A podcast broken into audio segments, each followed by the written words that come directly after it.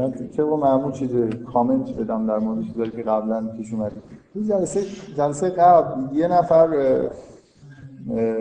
سوال کرد که یادم نیست در مورد اینکه توی تاریخ مثلا هنر یه حرکتی از سمت نمی‌دونم والد به سمت کودک وجود داره و اینا یه نفر گفت که چیزه گفت شما هر چی میشه میچسبید به والد. من می‌خوام یه نکته بگم در مورد این. واقعا احساس کردم که سوال حالا ممکنه اگه ابهام تو ذهن دیگران هست برطرف بشه. کلا چیز دیگه. یعنی هر اگه شما همه چیز داخل وجود مثلا از توی تئوری چیزای روانی رو به سه تا چیز تقسیم کردیم والد کودک و بالغ این این شبیه شبیه چیزه؟ شبیه اون تقسیم بندی عقل و نفسه. قبلا چجوری بود که مثلا عرفا حالا آدمای مسئله هر چی می‌شد تفسیر نفس دو تا چیز دیگه یکی عقل یکی نفس. الان فرقش فقط همینه. اگه از این استفاده بکنی اون طرفش مثلا چیزای بعد دو تا چیز می‌تونی بگی. یا والد یا کودک به چیز دیگه وجود نداره. یعنی اگه مثلا یه چیزی به انحراف کشیده شد یا در اثر مثلا یه آدمی که بدبخت و بیچاره میشه یا به دلیل مثلا پیروی از هواهای نفسانی کودکانه خودشه یا اینکه فکرش خرابه مثلا از یه جایی کپی کرده نرم افزارهای غلط اینستال کرده داره اشتباه می‌کنه. ها یعنی اصلا چیزی دیگه وجود نداره. اگه یه پدیده حتی اجتماعی اجتماعی رو بخوای ربط بدیم مسائل روانی آدمو یا اینجوریه که مثلا فرض کن اینجا این پدیده اجتماعی در اصل اگه یه چیز خراب پیش اومده یا باید بگی که اینجا یه جوری مربوط به کودک میشه یا مربوط به والد میشه. اگه بخوای از این تقسیم بندی استفاده بکنی. یه جوری والد و کودک با هم دیگه همون نفسن دیگه که همه چیزو تقصیرش تا حالا میذاشتن. بنابراین تعجب نکن اگه یه چیز بدی رو خلاص آدم بگه که مثلا این حالا کودک یا والد. بین والد و کودک. که معلومه. یه پیش‌فرضی وجود داره یعنی پیش‌فرض وجود داره که هر چیزی که وارد میشه خوبه مگر اینکه خلاف ثابت بشه نگاه فکر کنم برای نفر زندگی می‌کنیم.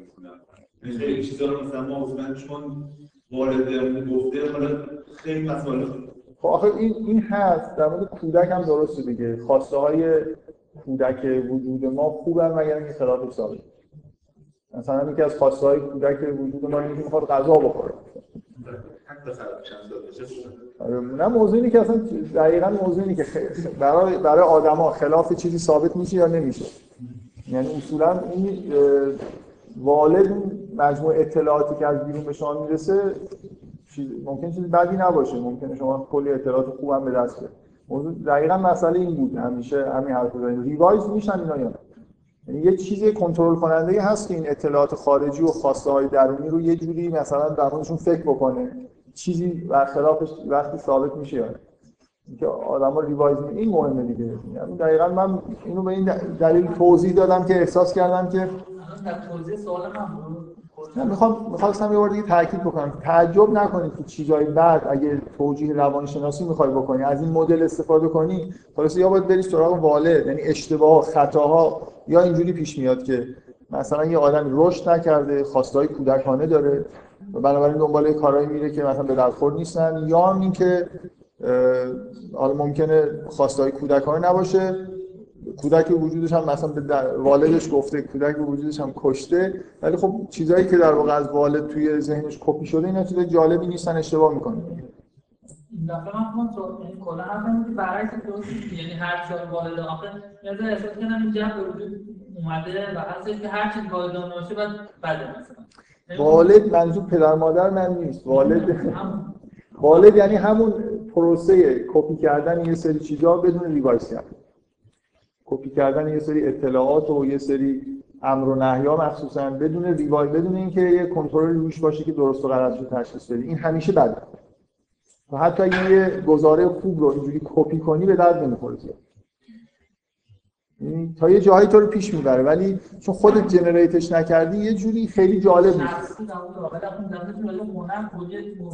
آره من من توضیح کلی این بود که تو تاریخ هنر این روندی که وجود داشته که اول طبق الگوهای زیبایی تولید می‌شد. الگوهای خارجی وجود داشت. الگوهای زیبایی شناسی. همه ازش تبعیت می‌کردن. این با روحیه چیز سازگاره. مثل تبعیت کردن از سنت هنری بوده دیگه. بنابراین یه جوری انگار که آدم و هنرمندا خیلی به والد خودشون در واقع داشتن اهمیت می‌دونن الان دیگه اینجوری نیست. تو هنر مدرن یه جوری اتفاقا سنت شکنی مده. یه در حالت افراطیش هم مده نه حالت خیلی معقولش. اولش تمام هنر مدرن یه جوری رفته به سمت تمایلات غریزی که متناسب با کودکه. من گفتم یه جور یه تناسبی بین تو تاریخ هنر تو حرکت از یه والد به سمت کودک وجود داره. یه گرایش کلی. من نمی‌خوام بگم الان یه اثر هنری برداری مثلا چه کار با چه کاپیش کنیم ببینیم حالا این مثلا مثال نقض این خیلی. این یه اصطلاح خیلی جالب وجود داره تو هنر اثر کلاسیک. یه جوری ما یه هنر کلاسیک داریم. اثر همین الان یه مثلا فیلمی که ده سال پیش ساخته شده کلاسیک میشه. یعنی یه عده شروع می‌کنن ازش کپی کردن دیگه. یه عده شروع می‌کنن ازش یه جوری برداشتای چیز کردن برداشتای تقلید کردن. اینکه یه اثر کلاسیک میشه یعنی مثل همون حالتی رو پیدا می‌کنه که یه عده‌ای در واقع شروع می‌کنن از روش کپی برداری کردن مثل هنر کلاسیکیش. اما مرتب در واقع تو تاریخ هنر همین الان هم که داره میگه یه آثاری کلاسیک میشن به این معنا که انگار معیار میشن. برای مثلا یه ژانری یه فیلمی تبدیل به اثر کلاسیک میشه. مثلا تو سینمای وسترن یه فیلمی وجود داره به اسم دلیجان من اولین باری که این فیلم رو دیدم قبلش خیلی فیلم وسترن دیدم. خیلی تعجب کردم از اینکه این فیلم که اینقدر قدیمیه.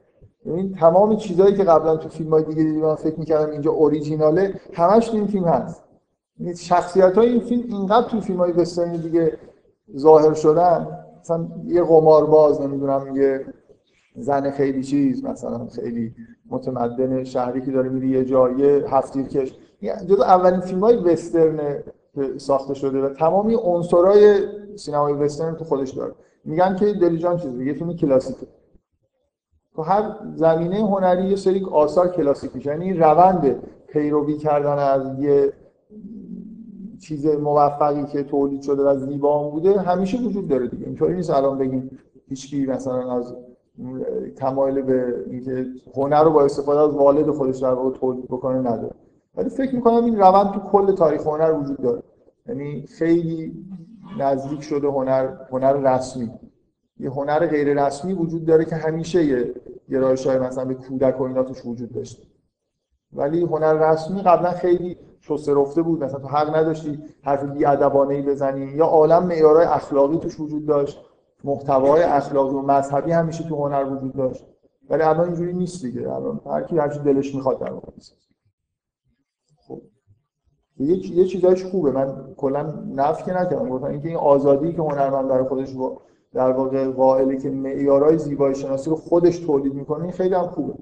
اینطوری که من مثلا دارم یه آهنگ می‌سازم هزار تا چیز ممنوع. این آکورد رو نباید اینجا بیارم اون رو نمی‌دونم اینجوری نباید بکنم. اینا اینکه خیلی دست و بالای نفر بسته باشه به نظرم جلوی خلاقیت هنری رو تا حدود زیادی می‌گیره. گزار کلی که درست نیست چون هنر مثلا هنر کلاسیک والدانه است آخه وقتی میگیم والدانه یعنی خلاقانه نیست. اصولا والد توش خلاقیت وجود نداره. همون درایت والد یه سری مثلا یه آثار نه که باید از این قوانین که ویدیو بذارن. حالا خلاق ولی شاید یه سری آره. قوانین بوده که واسه زیبایی شده.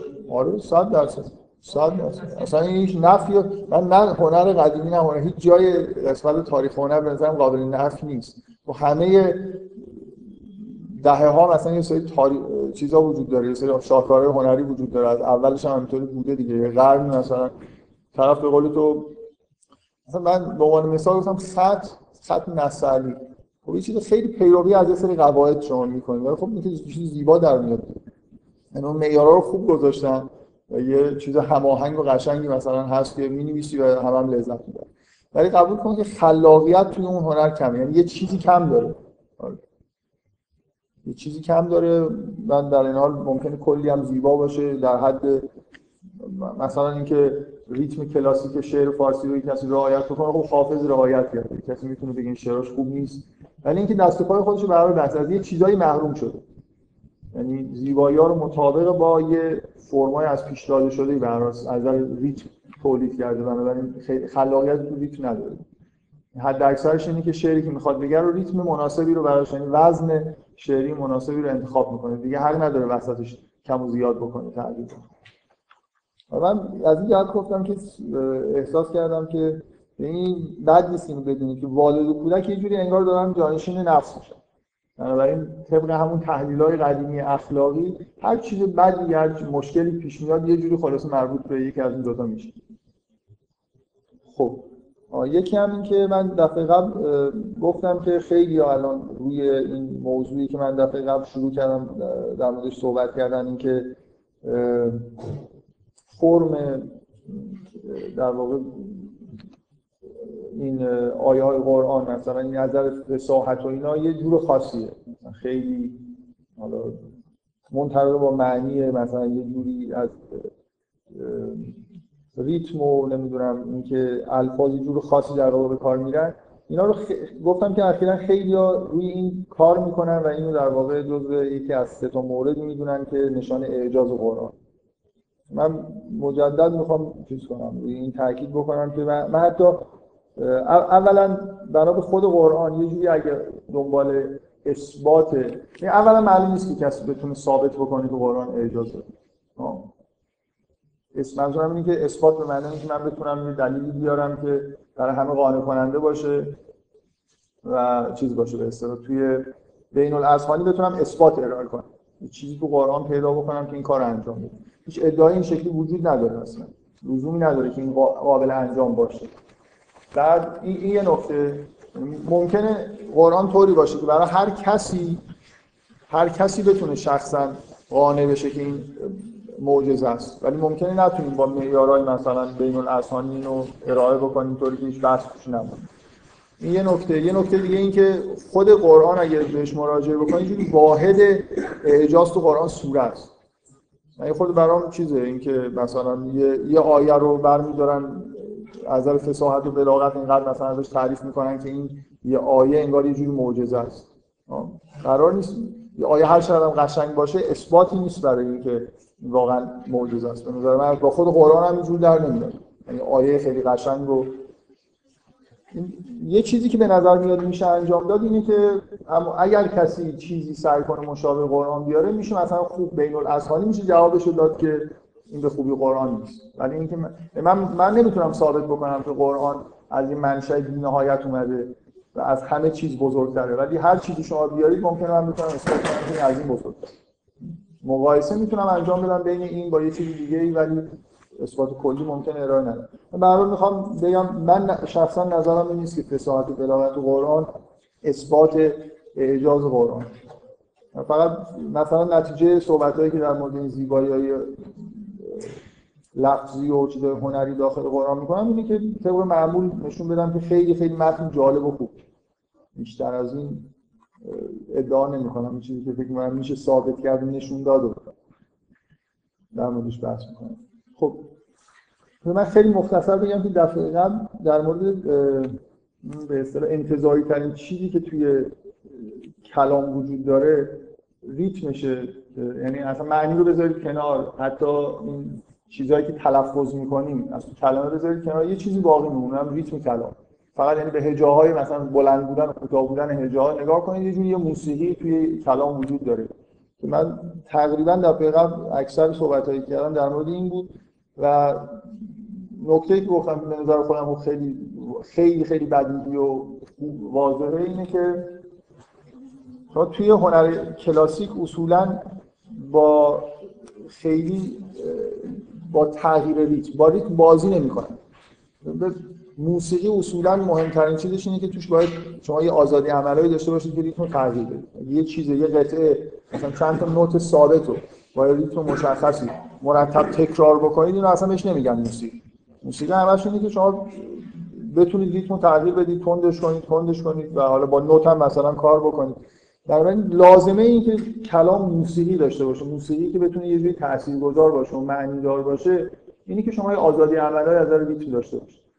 توی شعر کلاسیک خب این آزادی کمتر بود دیگه. مثلا شعر فارسی سی و چند تا وزن مشخص داشت. یعنی تو ریتمای غالبای مشخص شما می‌تونستید شعر بگید غیر از اون هم مجاز نبود. تو سج هم باز به هر حال یه جوری چیزای دست پاگیری وجود داشت. اصولا ایده این که من برای اینکه تاثیر بیشتری بذارم و معنی رو بهتر منتقل بکنم بیام با ریتم بازی بکنم خیلی ایده قدیمی نیست. در واقع همون چیزی یکی از تفاوت‌های عمده شعر نو با شعر کلاسیک اینکه توی شعر نو دقیقا این کار می‌کنن. یعنی شما شعر نو اینطوری نیست که دل بخواه طرف مثلا بدون هیچ برنامه از قبل بیاد هر جا که کم مثلا جمله کوتاه‌تر بگه هر جا که شد جمله بلندتر بگه. واقعا شاعر خوب شاعری که خیلی خیلی حساب شده شعر میگه. یعنی یه چند جمله کوتاه میگه که یه جمله بلند بگه برای اینکه اونجا می‌خواد مثلا از معنا وارد یه هیته جدیدی بشه یا در حال با ریتم در واقع بازی می‌کنه. چیز مشخصه شعر نو از نظر موسیقی؟ همین ظرافت های ریتمیکه که یه شاعر خوب حتما توی شعر شما مثلا یه جایی هست که یه خورده به طور تکان دهنده ای مثلا با ریتم داره بازی می‌کنه و منطبق با اینه که معنی رو در واقع بهتر میرسونه تاثیر می‌ذاره. شعر کلاسیک کمتر این کارا میشه دیگه. اگر هم مثلا از یه جایی تو اروپا شروع کردن دیگه تو وزنهای ثابتی اصلا شعر نمی‌گفتن ولی اینکه خیلی فکر شده باشه استفاده از ریت چندان چیز نیست چندان قدیمی نیست. مثلا توی چند قرن اخیر این کار به کردن. الان به شدت دیگه چیز جا افتاده ایه و واقعا به نظر من جز بدیهیات من خیلی هم دفعه قبل تمایل نداشتم مثال زدن. برای خاطر اینکه یه جوری چیز دیگه. من 10 تا مثال مثلا بیارم یه جوری شاید به نظر برسه که اینا حالا 10 تا چیز از توی کتاب میشه انتخاب کرد. منظورم چیه چون هر جای قرآن رو شاید در عکسش درست باشه. من به شما بگم شما صفحه از تو قرآن بگی مثلا همونجا رو باز کنیم مثلا یه خود بخونیم ببینیم اینجا چجوری باید یکی داره باز کنیم یعنی مخصوصا تو جزء سیوم جزء آخر قرآن که یه مقدار به اصطلاح حالت های عاطفی و احساسی انگار بیشتره و حالت های منطقی و مثلا مثلا آیات احکام و اینا زیاد توش نیست بیشتر اینو به راحتی میشه دید. یه دلیل دیگه هم داشته من احساس می‌کنم کسی که با این چیز آشنا نیست من 10 تا مثال بزنم یا 100 تا هم خیلی فرق نمی‌کنه. واقعا اینجور عادت. آدم شعر به اندازه کافی خونده باشه مثلا موسیقی گوش کرده باشه یه جوری بتونه مثلا یه تغییر ریتم خوب و یه جایی احساس کنه روش تاثیر بذاره. خب. اینو من به عنوان بدی فرض می‌کنم که مثلا به اندازه کافی دفعه قبل توضیح دادم که این کوتاه بلند شدن جمله ها توی قرآن یا مثلا هجاهای بلند تبدیل به هجای کوتاه میشن اینا همش یه جوری معنی دارن و یه تاثیر خاصی قرار بذارن. حالا اینکه چقدر مثلا مثالایی که زدم قانع کننده بود برای همه نمی‌دونم فکر نمی‌کنم بیشتر لازم باشه خیلی کتاب اینم موضوعی که خیلی از کتابا الان مراجعه بکنید اینو دارن. یکی همون کتاب خیلی کلاسیک خیلی خیلی خوب سید قطبه دو بار به فارسی ترجمه شده. این ترجمه که آقای فولادوند کرده خیلی ترجمه خوبیه. به اسم نمایش هنری در قرآن ولی کمیابه دیگه. من نمی‌دونم چرا تجدید چاپ نمیشه. سید قطب آدم سیاسی بوده شاید مشکلات سیاسی پیش اومده که چاپش نمی‌کنه. و خود آقای فولادوند اخیرا یک کتابی منتشر کرده به اسم قرآن شناسی که یه مثال خیلی جالبی که خیلی هاش از سید قطب رو توش آورد که همون سبک و سیاق کار سید قطب رو توی یه مثلا صد صفحه از این کتاب شما می‌دید نوع مثلا برخوردش با زیبایی های قرآن شبیه همون چیزیه که توی کتاب سید قطب هست. از جمله مثلا در مورد ریتم و یه صحبتایی کرده دفعه قبل فکر می‌کنم یه چیزی هم دو تا کتاب دیگه هم گفتم که هم تفسیر پرتوی از قرآن هم تفسیر نوین که مال آقای محمد تقی شریعتیه پدر دکتر شریعتی پرتوی از قرآن که مال آقای طالقانی اینا توی جزء سیوم خیلی از این بحثا کردن. در مورد موسیقی و ریتم و لحن کلام و اینا هر دوتاشون خیلی خیلی صحبت کردن. در کنار معنی کردن و تفسیر کردن یکی از کارهایی که می‌کنن اینه که در مورد اینکه این موسیقی مثلا این تغییراتی که داره می‌کنه ریتم چه تأثیری می‌ذاره و چرا جالبه رفتن حالا من این دفعه چون دفعه قبل احساس کردم مثال دادن خیلی خوب نیست حالا مثال می‌زنم ولی یه جایی مثلا مثال انتخاب کردن بشه چیزایی تو شمرد که دیگه اگه کسی واردم نباشه بتونه مثلا دیگه قانع بشه که اینجا اتفاقی میفته مثلا من قبل از اینکه از ریتم جدا بشم یه چیز دیگه برسم. یه چیزی واقعا تو قرآن هست. این دیگه خیلی به نظر من مدرن. اونم استفاده از ریتم توی روایت داستان. یعنی الان سال هاست که میشه گفت مثلا یکی دو قرنه که خیلی خلاقانه از ریتم توی شعر دارن استفاده می‌کنن. ولی واقعا شما داستانهای قبل از قرن بیستم به زحمت می‌تونید توش مثالی پیدا بکنید که یه نفر توی نقل کردن روایت خیلی مثلا در واقع به ریتم اهمیت داده باشه. اگه به صورت منظوم باشه ممکنه یه کاری کرده باشه ولی مثلا شما یه داستانهای خیلی خیلی نبوغامیز تولستوی هم که نگاه نگاه می‌کنید اصلا اینجوری نیست که توش مثلا ظرافت ریتمیک وجود داشته باشه یعنی جمله های مثلا کوتاه شدن و بلند شدن جمله ارزش داشته باشه. ولی هر داستانی از قرآن بیارید من بهتون نشون میدم که به شدت حساب شده است که مثلا دیالوگایی که گفته میشه کوتاه باشن بلند باشن یا مثلا توصیفی که از این ماجرا داره انجام میشه چقدر طولانی بشه یا کوتاه باشه این اینقدر تو چشم می‌خوره تو قرآن که از قدیم هم مثلا این بحث توی بین مسلمان ها بوده. یه صنعت ایجاز و اتناب دارن که یعنی یه چیزی رو سریع نقل بکنی با ایجاز نقل کنی ازش بگذری یا نه. گاهی هم کشش بدی. همیشه اینجوری نیست که مثلا ایجاز خوب باشه. گاهی مثلا معطل کردن یه چیزی مثلا با جزئیات شرح دادنش ممکن جالب باشه. مثلا اینکه متن چجوری و چه هدفی شما دارید. مثلا یکی از من این مثال خیلی کلاسیک از گفتن جزئیات توی داستان که باعث میشه که یه اتفاقی بیفته. یعنی یه چیز هنری در واقع به وجود بیاد. این قبلا من در مورد یه آدمی مثل اشکلوفسکی که این مفهوم آشنایی زدایی رو مطرح کرده صحبت کردم. این مثال کلاسیکی که از خودشه و اون مقاله که اولین بار شاید مطرح کرده گفته از یه داستان انگلیسی یه مثالی میاره از یه توصیفی که توی داستان از یه مردی داره انجام میشه که یه خبری در مورد پسرش شنیده که بلای سر پسرش اومده. خب کل این چیزی که تو این داستان نقل میشه اینه که می‌خواد بگه که بعد اینو شنید رفت تحت تحتش دراز دراز بشه. خب این مثلا ده خط طول می‌کشه که اینو بگه. وقتی مثلا اینو شنید در رو بست بعد مثلا رفت روی تخت صورتش رو بالش گذاشت. دستش مثلا دست چپش کنار تخت آویزون شده بود دست راستش رو بالا آورد. اینقدر طول میده که این توصیف بشه که این چجوری روی تخت این اتفاق یه جوری مثل که زمان مثلا متوقف شده یه لحظه برای این آدم. یه جوری اینکه تو داستان کش پیدا می‌کنه این توصیف یه جوری حس خاصی رو در واقع ارائه می‌کنه. این یه روی تخت دراز کشیدن معمولی و آشنا نیست. یه چیز غریبی در واقع توش وجود داره. و این با همین نقل جزئیات در واقع این حالت عجیب و غریب این قطعه داستان به وجود میاد. یه مثال کلاسیک آشنایی جدایی. خب مثلا یه آدمی که ندونه مثلا حس هنری نداشته باشه همه رو می‌خونه می‌خوام چرا این اول تو؟ می‌گفت رفت تخت راستش مثلا سریعتر این, مف... این کاری که این انجام داده به همین سادگیه ولی با جزئیات خیلی زیاد ذکر میشه.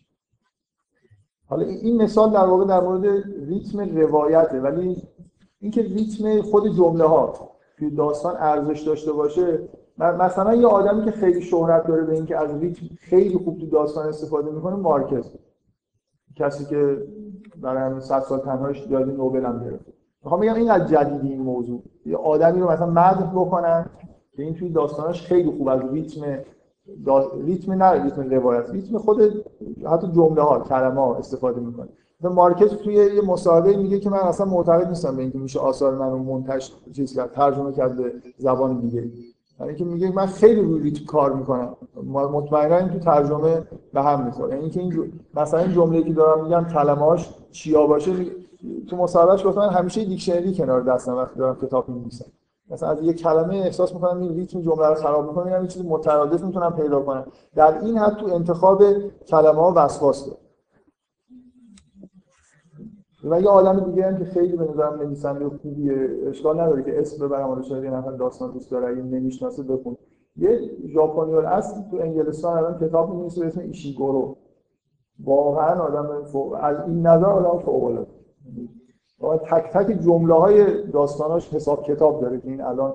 حتی ترجمه هم که میشه کاملا مشخصه که چقدر. من هیچ کدوم آثارش انگلیسی به زبان اصلی نخوندم.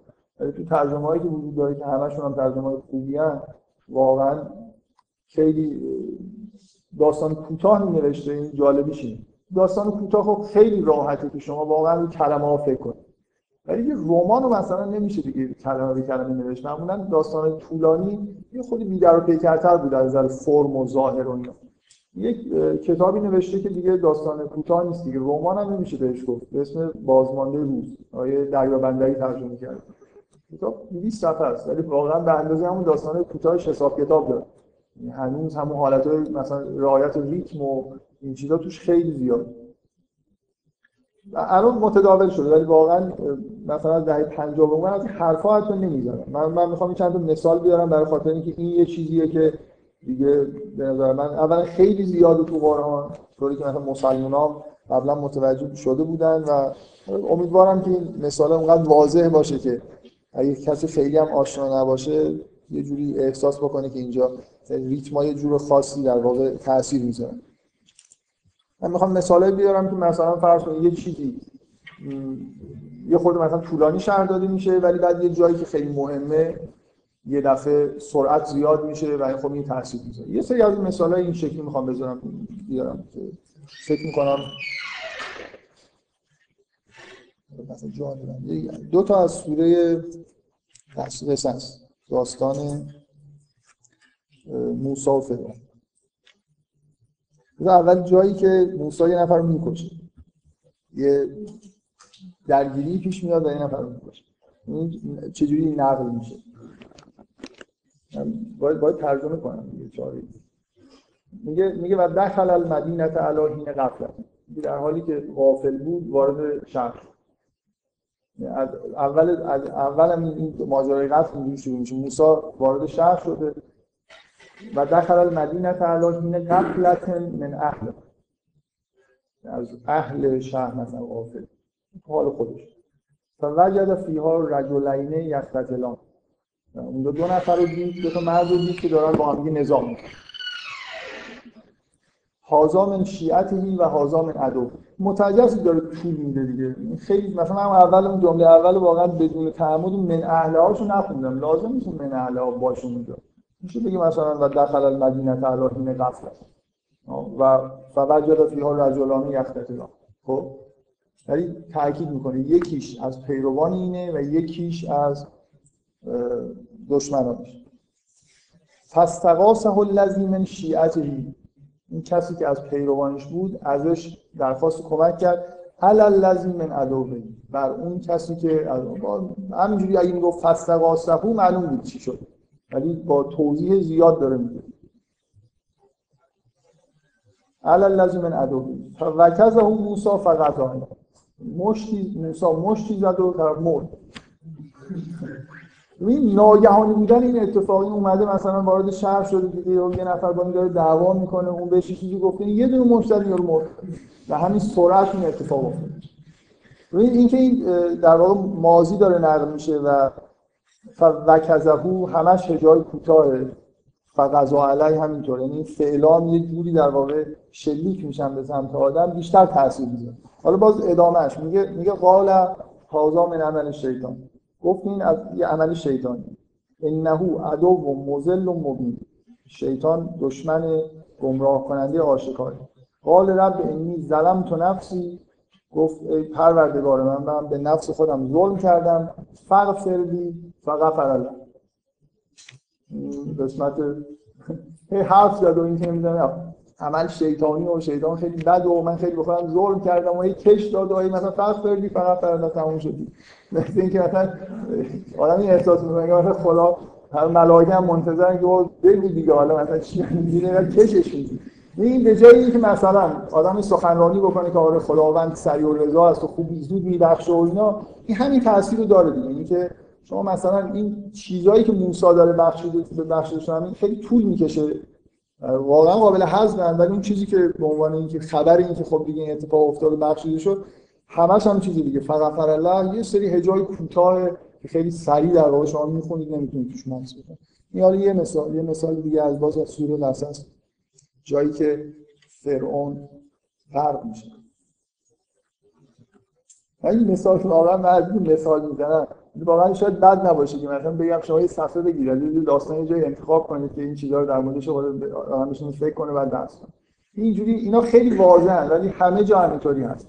مثلا من در مورد داستان یوسف می‌خوام یه خورده بیشتر تو کلاس بحث بکنم به عنوان یه داستان. اصلا من یه خورده وارد این موضوعای مربوط زیبایی شناسی شدم اون ترتیب نمی که از واژه به جمله اینا بریم دیگه از بین رفته بود فکر می‌کنم نمیشه.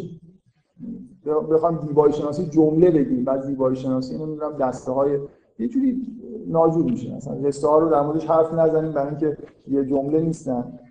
یه خود اینجا رو دارم آزادتر هر چی دارم می‌خواد دارم درس می‌کنم در مورد سوره یوسف مثلا در مورد ریتمش الان من توضیح میدم که اینجا من خیلی ریتم کلیه داستان ندیگه تو صرف جمله‌اش.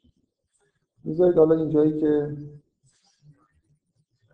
این داستان طول کشیده دیگه. حالا موسی میره پیغمبر میشه میاد فرعون دعوت می‌کنه قبول نمی‌کنن و همینجور ادامه پیدا می‌کنه تا به این قسمت آخرش که میگه اینجوریه. میگه میگه وقال فرعون یا ایها الملأ ما علمت لكم من اله غیر. فرعون گفت که مثلا یه جمع مثلا آدمایی که اونجا هستن یا ایها الملأ ما علمت لكم من اله غیر. من خدایی غیر از خودم برای شما نمی‌شناسم. فاوقد لی یا هامان علتی و ای هامان برای من یه بر روی گل بر روی خاک. فاوقد لی یا هامان علتی فجعل لی سرهم میگه برای من یه کوشکی بسال لعلی اطلع و اله اله موسی که شاید من بر خدای موسی آگاهی پیدا کنم. و انی لعظن من الکاذبین من گمان می‌کنم که این دروغ از دروغگویان. و استکبر هو و جنوده فی الارض به غیر الحق او و لشکریانش در زمین به غیر حق استکبار مثلا استکبار جستن. و زن و انهم الینا لا یرجعون جمله ها رو میشه واقعا خیلی هاشو هست که خیلی کوتاه کرده حالا می‌خوام بگم این رونده طول کشید دیگه. فرعون چی گفت؟ خدا این داره توضیح میده. و استکبر هو و جنوده فی الارض. به غیر الحق و و انهم الینا لا یرجعون. این ادامه داستان مفصلیه که هی فرعون چیز موسی معجزه کرده فرعون نپذیرفت و هزار تا کار کردن تا به اینجا رسیده. این حرفا رو دارن می‌زنن. آخرش در میگه و زن و انهم الینا لا یرجعون. گمان بردن که به سمت ما باز نمیگردن. فاخذناه و جنوده فنبذناه فنبذناهم فی الیم رو اینو با جنودش گرفتیم پرت کردیم دریا. که این حس می‌بینید بعد از این همه این داستان رو خوندن که فرعون این همه قدرتمنده. حرف می‌زنه داد و فریاد می‌کنه همه رو مثلا یه جایی تو همین جا تو قرآن میگه که مثلا این به لشکریان خودش میگه بیاید اینا یه عده قلیل اینا رو مثلا همه رو می‌کشیم و اینا. یه حس اینجوری وجود داره و اینا خیلی روش تاکید میشه. ولی نتیجه داستان در یه دو تا کلمه در واقع داره بیان میشه. میگه اینا رو گرفتیم پرتشون کردیم داستان تموم میشه دیگه با این عمل ساده ای که انجام شد اون آخر. مثلا این همه خوبه و جنود او اونو با لشکریانش همه رو یعنی یه جوری مثل که از این قسمتش دیگه خیلی توضیحاتش مثلا لازم نیست داده بشه. جزئیاتش که اینا رفتن آب اومد نمی‌دونم رو سرشون ریخت و این حرفا رو نمیزن یه جای دیگه تو قرآن میگه که در توصیف همین اتفاقی که برای اینا افتاده میگه بعد از اینکه میگه که فرعون همه رو جمع کرد و دنبال موسی را افتادن میگه هم فرعون به جنودهی این فرعون با جنود لشکریانش اینو تعقیبش کرد. فقشی هم من الیم ما قشی هم یه چیز پوشاننده از اون دریا اونا رو پوشون نمی‌دونم حتی غرق هم نمی‌دونم گم شدن. ناپدید شدن. یه چیزی اینا رو پوشون همین داستان با یه همچین جمله تموم میشه. دیگه حالا مثلا رفتن لشکرشون چند نفر بودن اون داد و فریاد کردن نکردن. اینجا رو بدون توضیح میاره. برای اینکه اون حس اینکه چیز خیلی راحتی بود دیگه. داد و فریاد کرد ما اینا رو گرفتیم انداختیم دریا. تموم میشه بعد دیگه داستان اینه که حالا موسی با قوم خودش مثلا از دریا رد شده اینا هم نابود شدن. حالا چه اتفاق؟ اتفاق میفته باز یه چیزای ریتمیکی که مربوط به مخصوصا مربوط به دیالوگا دیگه. فوق العاده دیالوگا ریتم صحبت کردن آدما توی قرآن یه مخصوصی کند بودنش تند بودنش کوتاه بودن صحبت ها اینا در واقع یه جوری تاثیر گذاره به عنوان یه روایتی که داره نقل میشه. مثلا این مثال سید قطب خیلی دوست داره. در تو کتابش خیلی بحث کرده از سوره هود آیه 42 جایی که پسر نوح داره غرق میشه.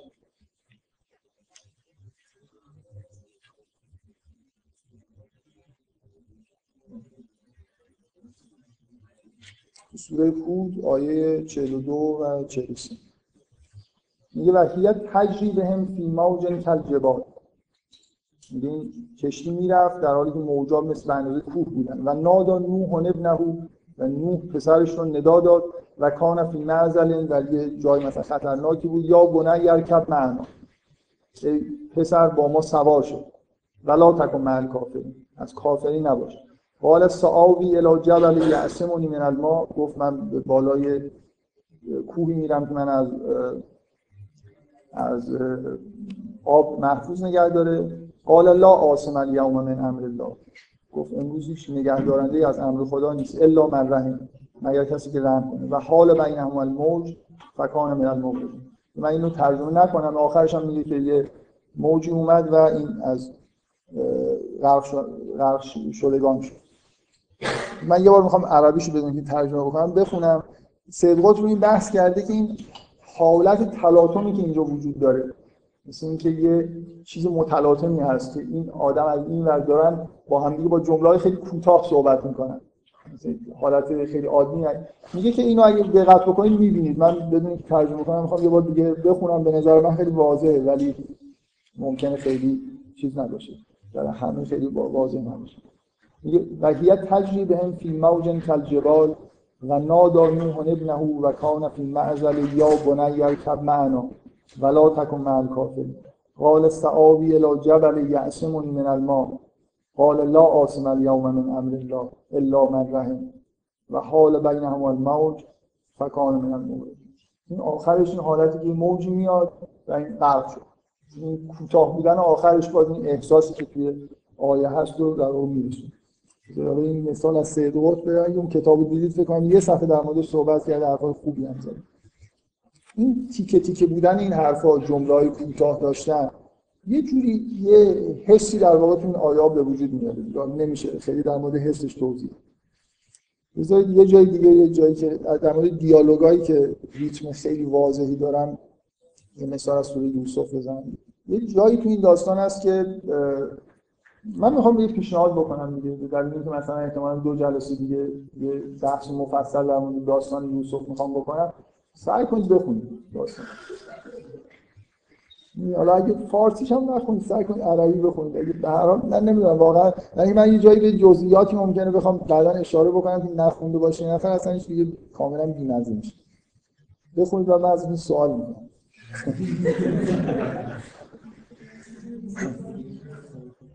یه یه جایی تو این داستان هست. حالا من داستان همش نقل نمی‌کنم ولی این برادرها با برادر تنی یوسف میان تو مصر. یوسف خودش رو اینا معرفی نمی‌کنه. بعد برادر کوچیکه رو با یه کلکی پیش خودش نگه میداره و ببخشید. اینا دفعه اول بدون برادرشون اومدن پیش یوسف. یوسف خودشون خودش معرفی نکرده ولی یه جوری ازشون خواسته که برن برادر تنی رو بیارن. اینا نمی‌دونن دقیقا چرا. نمی‌دونن یوسف یا و از اولش هم اینو می‌دونن که برن به پدرشون بگن که اون برادر یوسف رو بده احتمالا نمیده. متوجه سابقه ای که اینا دارن که یوسف بردن برنگردوندن. قول میدن که این کارو بکنن. یوسف هم در واقع به عنوان کسی که اونجا حاکمه و دوران قحطی هم هست. اینا احتیاج دارن به آذوقه‌ای که بهشون داده میشه. بهشون میگه اگه نیارید دیگه اصلا بهتون آذوقه نمیدن. در این حد این مسئله پیچیده بغرند شده. اینکه آیا اون میده این برادر رو بیاره زندگی اینا و خانوادهشون همه در واقع به این بستگی داره که یعقوب قبول می‌کنه که این برادر کوچیک رو بده.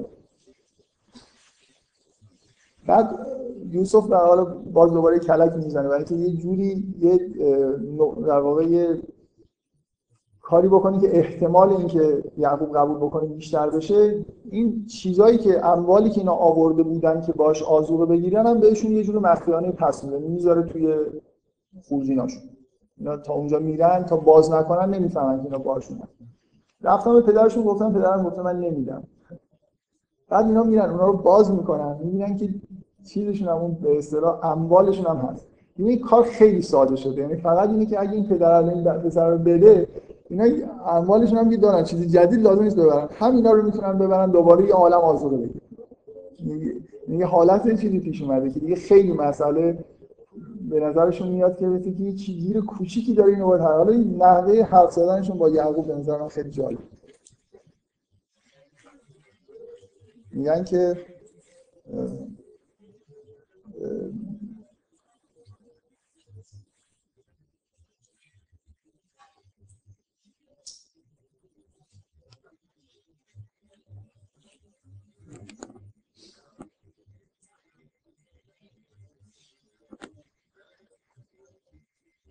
این فقط ما فتح و متا هم وجه رو بزاعت هم رو این وقتی که اون کالاهاشون رو باز کردن دیدن که اون اموالشون بهشون پس داده شد.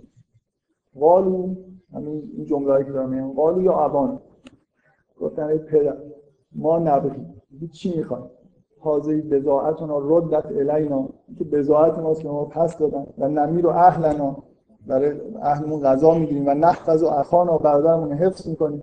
و نزداد و کیل بعید و یک کیل اضافه هم می‌گیریم. ذالک کیل یسی یعنی حالت گفتنشون میگه که یا ابانا ما نقدی حاضری بزاعتنا ردت الینا و نمیر و اهلنا و نحفظ و اخانا و نزداد و کیل بعید. ذالک کیل یسی دیگه همه چیز حل شده. بده بریم دیگه.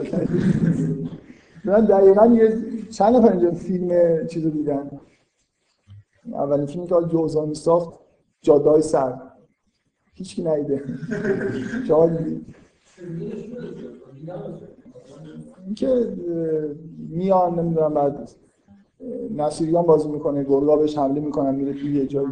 دیدید یه صحنه داره که حمید جبلی دقیقا این حالت این. من می‌خوام بگم به طور طبیعی لحن یه آدمی که یه چیزی خیلی براش مهمه و یه گیر کوچیکی وجود داره اینجوری میشه حمید جبلی دیالوگ خیلی جالب رو به دوربین داره تو این فیلم. جایی که رفتن دکتر شلوغه.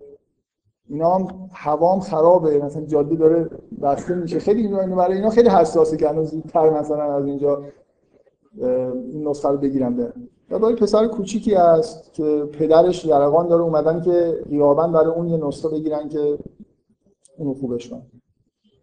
یه جایی این میاد وقتی دکتر مثلا فکر کنم از در اومده میاد خیلی خوبم چیز کرد. این به اصطلاح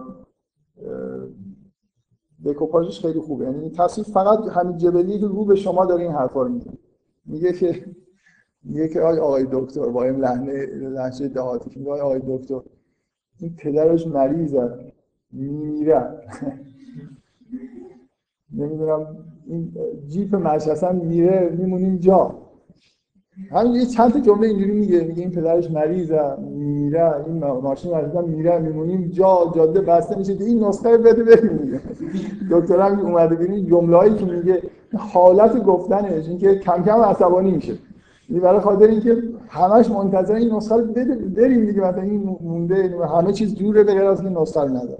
حالا این به طور طبیعی وقتی که یه آدمی توی همچین شرایطی اینجوری حرف می‌زنه دیگه. اینکه من یه چیزی در مورد دیالوگ توی قرآن بگم واقعا دیگه شده اینا قابل چک کردن احتیاج به چیز نداره. احتیاج به اینکه آدم مثلا حسش رو داشته باشه نداره.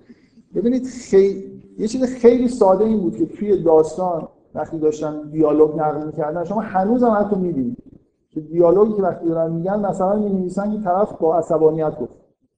یا طرف در حالی که یه وضع خاصی داشت گفت یا صداشو بلند کرد. لحن اینکه چه حالتی داشته گفتار. یا طرف از نظر فیزیکی با چه رفتاری این حرف زده؟ با خشم مثلا گفته صداشو بالا برده یا پایین یا به آرامی گفته. این خیلی متداول و طبیعی بود که تو داستان اینا رو این شکلی این شکلی رو می‌گفتن. حساب کتابی هم نداشت دیگه. یعنی کسی انتظار نداشت طرف مثلا یه هم چیزی رو نگه. جزو امکانات یه نویسنده بود که اگه دلش می‌خواد در مورد لحن مثلا یه جمله صحبت بکنه. از یه جایی مثلا از اوایل این قرن مخصوصا همینگوی این سنت رو گذاشت که نمیگه معمولا دیالوگ و طرف با چه لحنی داره میگه. یه جنبشی بود توی نوشتن داستان می‌گفتن که همینگوی جزو اصلی ترین آدم هاست آدمایی مثل سبک مینیمالیست که هر چیزی که میشه حذف کرد حذف کرد. مثل در حد مثلا گزارش روزنامه می‌گفتن که باید چیز باشه. مثلا هشت و زواید نداشته باشه داستان. بعد واقعا همین استادانه این کار می‌کنه یه داستانی داره.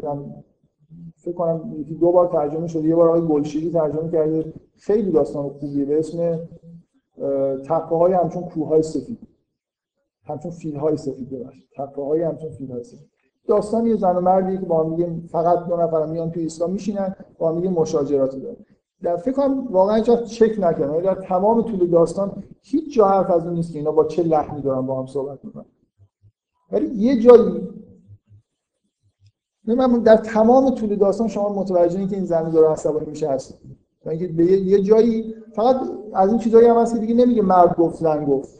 دیالوگ شروع میشه بعد جمله یک در میان مثلا یکی مال مدرسه که مال زن مگر اینکه توضیحی بده دوباره دیالوگ قطع بشه و دوباره بخواد شروع کنه. تا اینکه دیالوگ دیالوگشون به اینجا می‌رسه که زن میگه که میگه یک کلمه دیگه بگی جیغ میزن من می‌خوام بگم لازمه یه نفر توضیح بده که حالا همین یه جمله که من گفتم و این با چه حالتی گفته. یه جایی که نباید کسی صداش بالا ببره دیگه در حدی عصبانی شده که داره تهدید می‌کنه که یک کلمه دیگه از حرفو بزنی من جیغ می‌زنم. همه می‌فهمن لحن گفتن این جمله چه جوری بوده دیگه؟ لازم نیست که از توضیح بده. من احساسم اینه تو همه داستان‌های همینگوی همیشه معلومه که آدم‌ها دارن آروم صحبت می‌کنن. یا دارن مثلا جیغ می‌زنن یا عصبانی خودشون دارن می‌خوانن برای اینکه داستان و اون دیالوگی که نوشته میشه یه جوری این گویایی رو داره.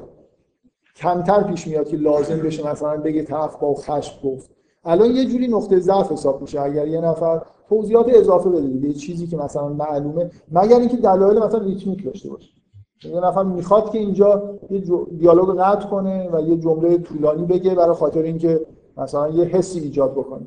ولی به طور طبیعی از روی ناتوانی اینکه طرف نمی‌تونه دیالوگ رو طوری بنویسه که معلوم بشه که لحنش چیه یه جور به نظر میاد که مثلا ناتوانی نویسنده است. داره مجبور یه چیزی بچسبه برچسبی بزنه به این دیالوگ که این با این لحن داره گفته میشه.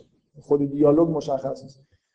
اینو چک کنید تو من یک بار تو قرآن این دیالوگا گفته نمیشه که با چه. مثلا الان این داستان نو. معلوم هر دارن داد می‌زنن میگه برای اینکه موج و طوفان و موج به اندازه کوهه. این اونو دیده این تو کشتی اون بیرونه با تمام قدرت دارن داد می‌زنن تو صدای هم دیگر بشتن توی طوفان.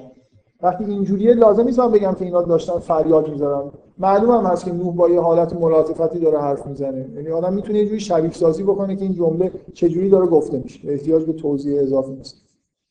این دیالوگایی که از برادر یوسف خوندم و همه می‌فهمن که این با چه حالتی این دیالوگ داره گفته میشه. بدون اینکه لازم باشه که آدم چیزی در موردش بگه. همه جای این رو می‌تونید چک کنید همه دیالوگ قرآن بدون توضیح هم همیشه هم معلومه که لحن صحبت در واقع چجوری. برای خاطر اینکه اون محتوایی که دیالوگ داره و شرحی که از داستان اومده در واقع این روشنی رو میده که دیالوگ چجوری باید خونده بشه.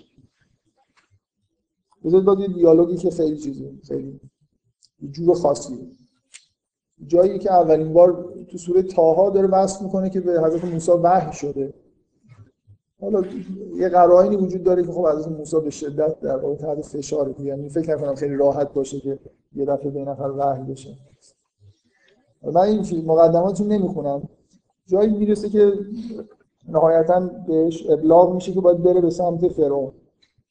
رسالتش معلومه که چی کار باید بکنه. این آیایی که همه تو شنید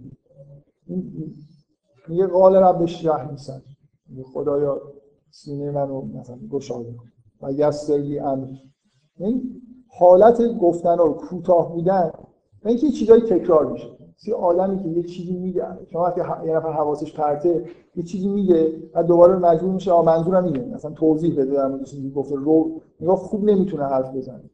با حالت انگار آدم به تته پته افتادن آدم همچین احساسی می‌کنه.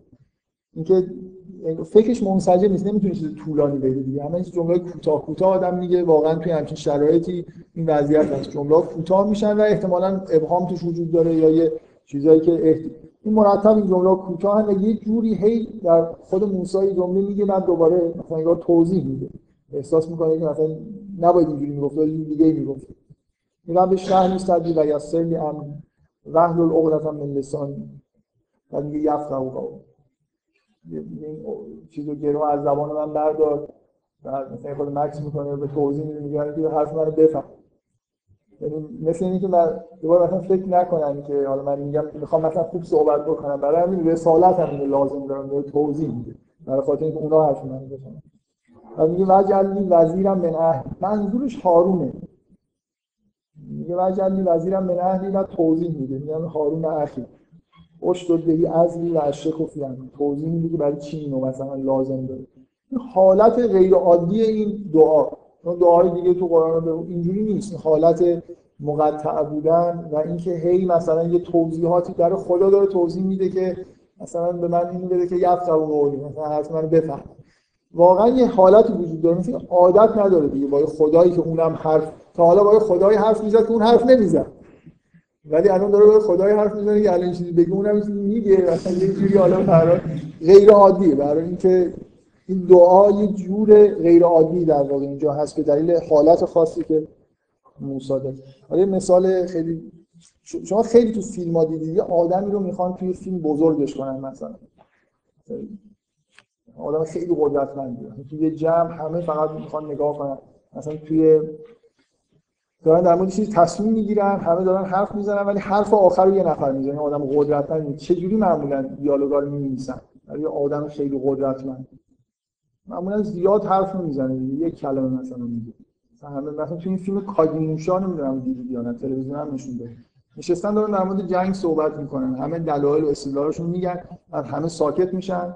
دوربین روی این چیز میمونه. این آدمی که به اصطلاح شگون. میمونه و یه خود مکس می‌کنه و یه جمله میگه میگه میگه کوه حرکت نمی‌کنه. یه جمله خیلی چیزم هست. خیلی در واقع به طور استعاری چون خودش ملقب به کوه می‌خواد بگه ما حمله نمی کنیم حرف اینه که حمله بکنیم به جایی نکنیم. یه جمله خیلی کوتاه و قاطعانه میگه. اینکه کوتاه صحبت کردن یه جوری با قاطعیت صحبت کردن نشانه قدرت دیگه. شما اینو حس کنید توی داستان ذوالقرنین من می‌خوام حرفایی که ذوالقرنین می‌زنن رو یه خورده من ببینید احساس به نظر من بدون اینکه توضیح بده که ذوالقرنین چه تیپی بوده از این لحن حرف زدن یه شخصیتی تو ذهنتون شکل می‌گیره. که چه در واقع آدمی که اینجوری حرف می‌زنه چه چیزی داره چه شخصیتی داره. اما حالتی که دیگران در واقع نسبت بهش دارن اینجوری رفته یه جایی قراره که یه صدی بسازه. دیگه.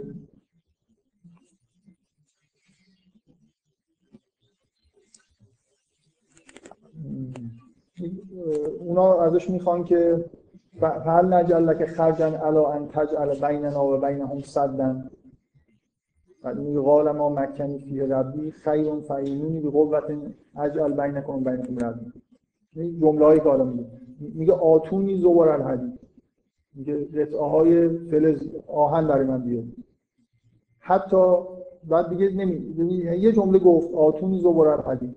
حتی اذا ساوا بین الصدفین قالن فقو. گفت بدن. و حتی اذا جعله نارن قال آتونی افرد علیه قتل اینکه تمام چیزایی این قاطعیتی کرد یک کلمه مثلا همه اینا توضیح میده که اینا اومدن این کارا رو کردن. ولی یک کلمه دیگه گفت گفت بدن. بعد اونا دمیدن مثلا یه چیزایی اتفاق افتاد. خب حالا فلان چیزو برام بیار. نه نشان سلطه است نشان تسلطه می‌دونه داره چیکار می‌کنه و همه هم حرفشو گوش می‌کنه. خیلی موجز و کوتاه با قاطعیت یه سری فرمانها رو صادر می‌کنه و این کارا انجام میشن و خیلی خوب این در واقع در چیزی که با مهارت کاری که باید انجام می‌داد انجام میده همه جا این دیالوگات شما یه دور چک بکنید همه جا این کوتاه بلند بودنشون با حالتهای خودم داست داستان قرآن رو بخونید دیگه حداقل بقیه‌اش نمی‌خونید اشکال نداره. داستان قرآن خیلی اینجوری یعنی دیالوگاتش خیلی خیلی به نظر من از نظر تکنیکی آدم می‌تونه ازشون چیز یاد بگیره. آها بذار توضیح در مورد داستان یوسف چون بعدا قرار در موردش صحبت بکنم. از جمله حالا بگذاریم ریتم کلی داستان رو میشه یه جورایی کنترل کرد. یعنی-, چی؟ یعنی شما داستان یوسف داستانی مثلا از اول زندگی یوسف تقریبا داره نقل میشه تا اواخرش خب خیلی اتفاقا میفته اینکه چه قسمتهایی رو رد بشید با ایجاد. مثلا ممکنه در مورد یه سالهای از این زندگی یوسف اطلاعات زیادی مثلا ندید. ولی در مورد یه صحنه یه دفعه خیلی با حجم زیاد اطلاعات بدید. یه جوری من می‌خوام بگم که ریتم داستان یه داستان, داستان طولانی این شکلی که نقل میشه. به شدت بستگی پیدا می‌کنه به اینکه شما کجاها رو بیشتر کش بدید توضیح دادن و کجاها رو زودتر رد بشید. یه جوری من, من چیزی که می‌خوام بگم اینه که توی داستان یوسف یه جوری با استفاده از اینکه کجای داستان رو با ایجاز داره نقل کنه و کجا رو به با اتنا یه جوری زندگی یوسف رو شما بیشتر در واقع انگار حس می‌کنید من نکته خیلی ساده نکته خیلی واضحش رو می‌خوام بگم. یوسف این مدت زیادی رو تو زندان گذرونده هیچ اتفاقی براش نیفتاد. خب؟ خیلی طبیعیه که شما چیزایی که تو زندان براش پیش اومده رو بگید که مثلا زندانی شد و بعدا مثلا در اثر تعبیر یه رویای آزاد شد. این حسی که به شما اگه اینجوری نقل بشه این داستان احساس خلای این سالهای زیادی که تو زندانه منعکس نمیشه توی داستان. یعنی من منظورم از ریتم کل داستان اینه که شما اگه یه جاهایی بگو من مثال چند نفر سارا رو دیدم. سارا همه فیلم سارا رو نظر من یه نفر فیلم سارا رو سارا که آره این که مهجوی ساخته. تلویزیون هم پخش کرده. واقعا مهمترین نکته سارا فیلیت میشه. یعنی اصلا مهجوی به نظر من کاملا اون کار اصلی که انجام داده اینه که شما متوجه شدید یا یونیام چقدر خاطره داده چقدر کلوزآپ تو این فیلم زیاد؟ ها؟ سارا. سارا. سارا که آخرش طلاق می‌خواد بگیره. یکی کریمی بازی می‌کنه قبل از پری ساخت یه, یه فیلم میاد مثلا اصلا کاری به داستانش نداره چون از اول که شروع میشه این فیلم با هر وسیله فکر می‌کنم سینمایی ریتم این فیلم رو تند نگه داشته هر جوری که میشه مثلا یه جایی که داره آشپزی می‌کنه ده تا کات می‌خوره. از یک کلوزآپ مثلا قیمه به یه دست این که داره چیزی می‌بره کلوزآپ ریتم ایجاد. اگه این صحنه رو شما از دور نشون بدید ریتم کندی ایجاد میشه برای اینکه اطلاعات توش نیست دیگه. این ریتم اینجوری ایجاد میشه شما شاید در واقع تو سینما که نشستید process لازم داره برای اینکه بفهمید. اگر یه صحنه رو مثلا کش بدن یه آدمی یه آدمی نشون بدن یه رو صندلی نشسته همینطور. یه جوری داستان انگار متوقف شده دیگه. احساس خلایی پیشرفت داستان.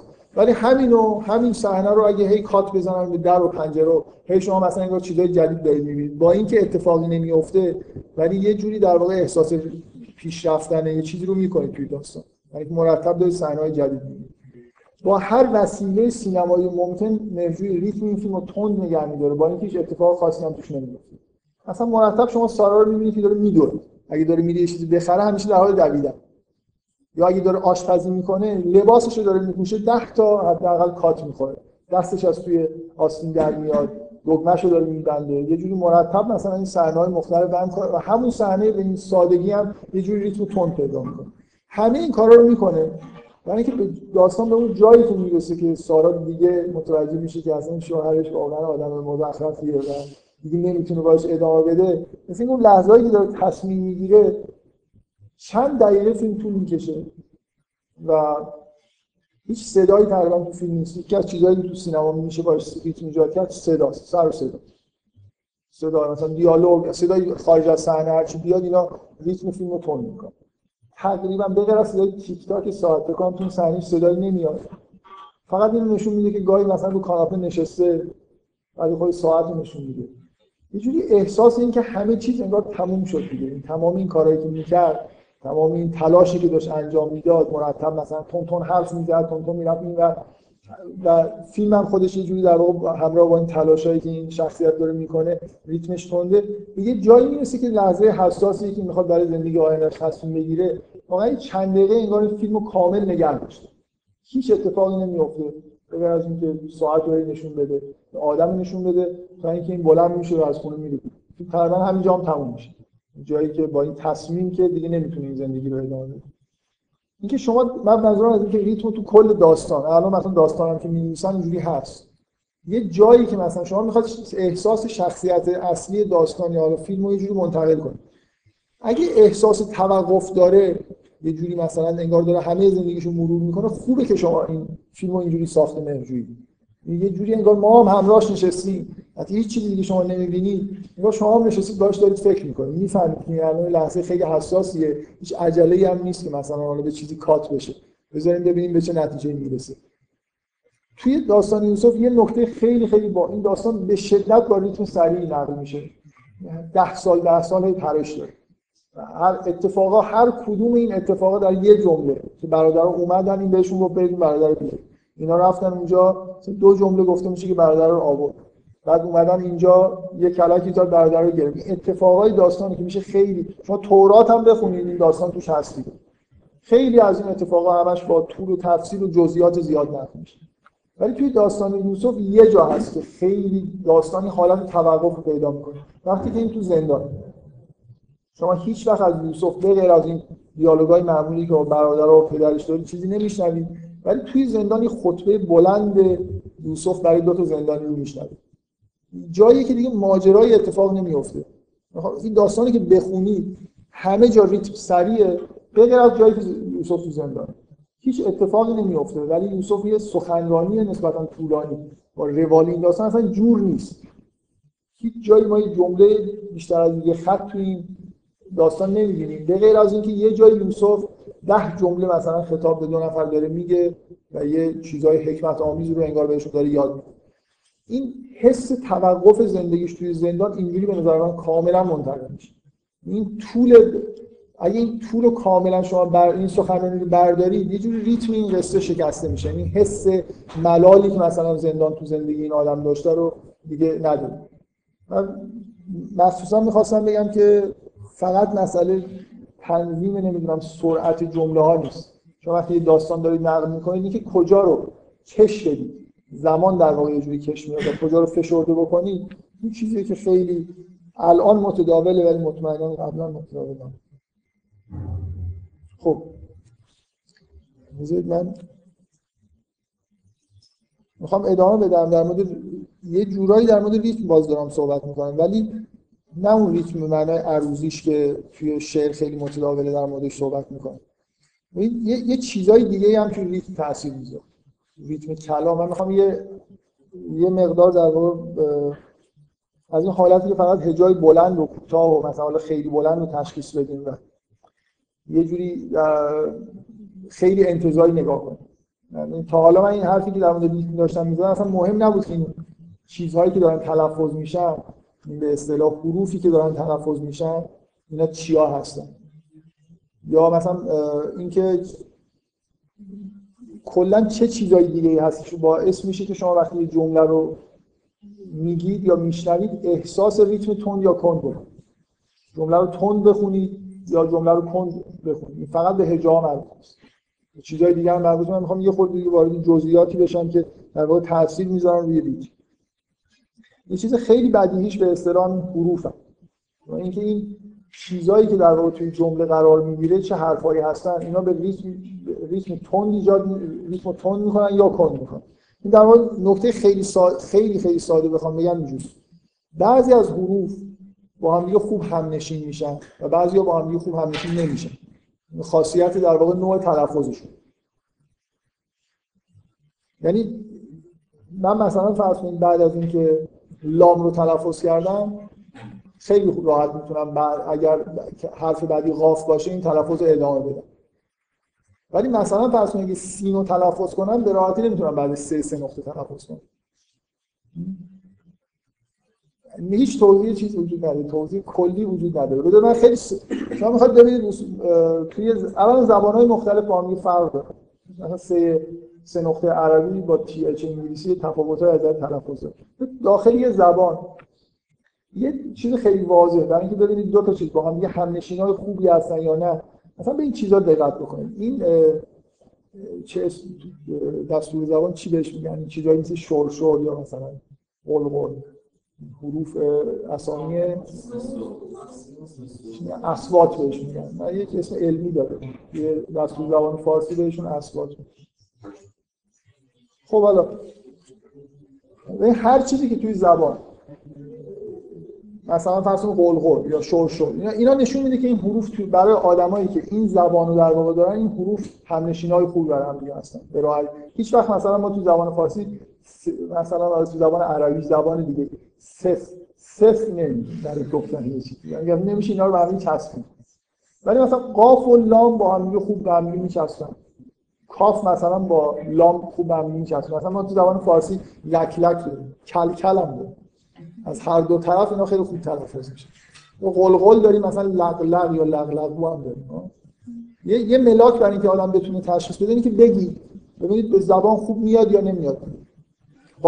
قاعده میشه گفت مثلا قاعده میشه گفت که شما مثلا فرض کنید اگه لق یا خوب میگید لام و قاف با هم خوب میگن اگر یه حرفی با قاف قریب المخرج باشه هم حتما با لام خوب میشه تلفظش. مثلا فرض کنید همه حروف حلقی رو حلق رو به اصطلاح خوب میشه با لام تلفظ کرد. درست؟ چیه؟ متریک نداره. برای اینکه اصلا ببینید مثلا قریب المخرج بودن اصلا چیزی نیست که خوب باشه. مثلا حروف به اصطلاح شفوی ب و می خیلی با هم خوبن. به راحتی شما می‌تونید مثلا هر جور ترکیب بخواید مثلا بم بم نمی‌دونم بوم بوم همه اینا رو ما تو زبان فارسی همه زبان ها داریم. بوم مثلا کلمه نیست که آدم موقعی که داره تلفظ می‌کنه احساس بدی بهش دست بگیره احساس خوبی بهش برای خاطر اینقدر در واقع خوب تلفظ میشه که اسم بمب گذاشتن بمب. برای اینکه حس مثلا انفجار حتی توش هست. به رو خیلی سریع می‌تونید روشن ولی حروف حلق قریب المخرجش با هم خوب تلفظ نمیشه. مثلا شما هی جی رو نمی‌تونید با ای اگه می‌تونی بگو غریب اصلا موضوع هیچ چیز نداره قاعده کلی نمیشه گفت که مثلا یه جوری. ما موقعی که داریم تلفظ می‌کنیم کل دستگاه تلفظ به اصطلاح گویایی ما. یه حرکت های انجام میده که بعضی ها رو پشت سر هم خوب میشه راحت میشه انجام داد بعضی ها انرژی بیشتری می‌بره. که کدوما رو با هم خوب میشه در واقع تلفظ کرد دیگه یه قاعده کلی نداره. می‌تونید امتحان کنید ببینید که چه چیزایی با هم خوب تلفظ میشه.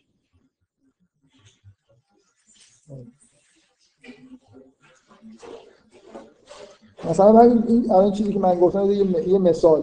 از اگه شما حروفی رو بیارید تو توی ریتمی بیارید که حالا حجاب بلند کوتاه اگه حروف خیلی هم های خوب با هم باشن سرعت خوندن زیاد میشه و اگر نباشن شما مرتب مجبورید مکس بکنید. اگه به سه سه نقطه برسید بعدش بخواید مثلا این سین تلفظ کنید حتی اگه هجا کوتاه باشن مکس توش اینکه یه جوری زبان می‌تونه باید اینجا بردارید ببرید بذارید اونجا یه خورده مثلا به دیافراگم می‌تونید فشار بدید. یه عملیاتی باید انجام بدید که وقت بگیره. بنابراین نمی‌تونید سریع بخونید. من یه آیه می‌خونم. خیلی چیزه خیلی روونه. دقیقا از لام و یه سری حروف حرف فقط تشکیل شده. برای خیلی راحت میشه اینا رو پشت هم تلفظ میگه حقیق علا الله اقول علی الله الا الحق. آدم غل می‌خوره یه جوری وقتی داره دیگه یعنی شما همین حقیقانه که میگید دیگه تا اون آخرش یه سری همزه و عین و ه و قاف هست. با لام همش هم و هی به مثلا لاما یه سری از این چیزا میاد و خیلی راحت و خوب تلفظ میشه. همینجا شما وسطش اگه سه سه نقطه بعدش ت بذارید حتما باید اونجا مکس بکنید. برای اینکه بعد از یا مثلا روی یه سه سه نقطه تشدید دار.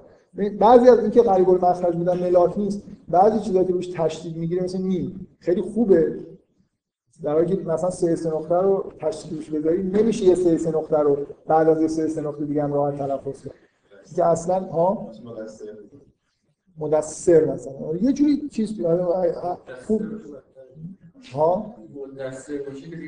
در من می‌خوام این نشون میده که غریب المخرج بودن ملاک نیست.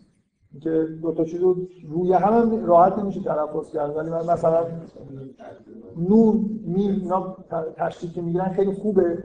آدم احساس خوب بهش دست میده ولی بعضی چیزا اینطوری نیست. حقیق علا الله اقول علی الله الا الحق. مثل اینکه حق اینه که من غیر از حق در مورد خدا ندارم. حقیق علا الله اقول نگویم علی الله الا بر خدا چیزی بگم. فکر کنم از قول بله. اولا که اصولا روان بودن یه جمله که خوب خوبه دیگه. اینکه یه پیغمبر داره این حرفو می‌زنه. من نمی‌خوام من واقعا این رفت نرفتم نگاه بکنم به عنوان این مثالی که معنی خوبی حالا ازش این همه سرعتی که به ریتم در واقع داده میشه معنی خوب میده یا یعنی به عنوان این مثال یه چیزی که به معنای قدیمی خیلی فصل خیلی روون خونده میشه گفتم. جای دیگه شما تو قرآن می‌بینید که اینطوری نیست. مثلا اون افتربت ساعت و من شق القمر به دلیل مثلا این تشدیدی که رو قاف یه حروف خورده دور از همین که تلفظ می‌کنید یه مقدار در واقع حالت زمختی داره در حالی که یه جایی هست خیلی روون. این حرف خوبیه. این حرفی نیست که مثلا یه آدمی زده باشه که مثلا حرف بدی بخواد بزنه. نمی‌دونم من محتوای خوبی داره بنابراین همه جایی که پیغمبرها حرف می‌زنن معمولا خیلی روون. یه جوری حرفای خوب که داره زده میشه روونه ولی ممکنه مثلا یه جایی که در مورد قیامت داره صحبت میشه یه حالت شدت در واقع کلام داده میشه. من اینو به عنوان مثال زدم که وقتی که حروف قریب حروف با هم خوب هم نشین میشن خود به خود اون ریتم تاثیر می‌ذاره. ریتم فقط نتیجه یه سری هجای کوتاه و بلند نیست واقعا. این بحث خود سخته دیگه. یعنی شما توی تمام تاریخ شعر مثلا فارسی و بحثایی که در عروض می‌کنن اصلا وارد این بحثا نمیشن. حالا در حالی که شعرا وارد این بحثا برای خودشون به طور حالا غریزی یا فنی میشن. یعنی اونا می‌دونن که الان این چیزی که دارن میگن اینجوری دارن میگن یه خود روون میشه یا نمیشه. این منظورم حالا به طور حالا غریزیه یا حالا خیلی تعمدی مثلا فردوسی این کارو می‌کنه. فردوسی می‌دونه که می‌تونه ریتمو با آوردن یه سری چیزایی که همنشین خوبی نیستن کند کنه یا یه جوری تند کنه. ولی اونقدر وارد چیز نشده وارد بحث تئوری نشده و اتفاقا کاملا به نظر من میشه تئوری تئوری بحث کرد یعنی میشه یه جوری اندازه گرفت که هر دو تا چیزی که پشت هم دارن تلفظ می‌کنن چقدر مکس لازم این واقعا متر خودش ها نه منظورم اندازه گیری یعنی اینکه یه جوری همه اندازه گرفتن منظورم همه آدما یه جوری در واقع تلفظش شبیه هم دیگه هست. میشه این طرف یه چیز استان آره یه چیز استاندارد میشه در آورد و بنابراین شما می‌تونید بگید که ریتم علاوه بر هجای بلند کوتاه می‌تونید بگید که همین ریتم تند یا کند یه جاهایی مثلا فرض کن حالت سکته وجود داره اینجوری به وجود میاد دیگه. دو تا حرف بعد کنار هم دیگه بذاری یه چیز به وجود میاد یه مکس میاد. بده من چند تا مثال بزنم که مثلا یه،, یه کاری که خیلی متداول بود در تصریح شدن کلامو در واقع گفتم به وجود میاره همین چیزای شبیه این که مثلا شعر گفتن شعری که توش زیاد یه حرف تکرار بشه خب خوبه دیگه. مثلا سعی می‌کنن رکوردم بزنن. مثلا دست من در ساحل ساوی سینی ساخت بود. خب یه قشنگی دیگه. این سینا یه جوری یه حالت خاصی میده یه شعری از سعدیه. میگه نه من, نه من این لام نمی‌گفتم من. ولی گفتم حالا شاید یه نفر. خیلی لام داره. این نباید گفتم. نه من بی عملی در جهان ملولم و بس. ملالت علما هم ز علم بی عمل است. نمی‌دونم چند نش مادم چند تا لام داره ولی اون تعدادش مثال از خب یا من یه مثالی دفعه قبل زدم لازم نیست واقعا لزومی نداره که حتما حروف چیزی باشه. به هر نحو ممکن که کلاس اصلاح ایجاد حتی با کفشش مثلا. از قدیم هم اینطوری خب من, من سه تا مثال انتخاب کردم که چیزن اینا در مثالایی هستن که یه حرفی زیاد تکرار بشه. چون خیلی کلاسیکه و قرار رکورد زده بشه بد نیست دیگه. تو قرآن هم از این استفاده می‌کنه. لزوم نداره برای روان شدن حتما حرف تکرار بشه. مثل من دفعه قبل شعری خوندم مثلا تنت به ناز طبیبان نیازمند مباد وجود نازکت آزرده گزن نبات خیلی شعر روان و خوبیه. ز و ت داره سین داره اینا همه چون با هم یه خوب تلفظ میشن این قشنگه و خوب خونده میشه. ولی حالا رکورد بزنیم در مورد یکی سوره انبیا آیه که احتمالا خیلیاتون شنیدید. جالبش به اینه که در واقع انواع ز توش وجود داره. من اینو به عنوان مثال اول دارم میگم کم کم به اصطلاح شما مثال خفن تر میشن این اولین آیه رو که تو سوره انبیا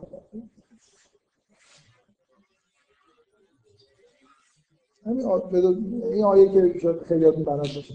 و زنون از ذهب مغازبا و زنون از ذهب مغازبا فزن علن نقدر علیه. و نادا فی الظلمات الله اله الا انت. سبحانك انی کنت من الظالمین. پنج شش تا مثلا ز داره اولش حالا یه چیزایی خود این به عنوان چیز معروف که زی خود عجیبه. دالزال و رزه اینا مثلا جور کردن کنار هم دیگه برای خیلی مثل همین دست من در سایر ساقی سیمین بود. اکثرا اول اومده خیلی به چشم می‌خوره. تعدادش زیاد نیست. ولی یه جوری وقتی دارید می‌خونید دالزالا یا تازه ها یه جوری به چشم می‌خوره. حالا بیاد یه سوره نه یه جایی که لام زیاد داره آیه 68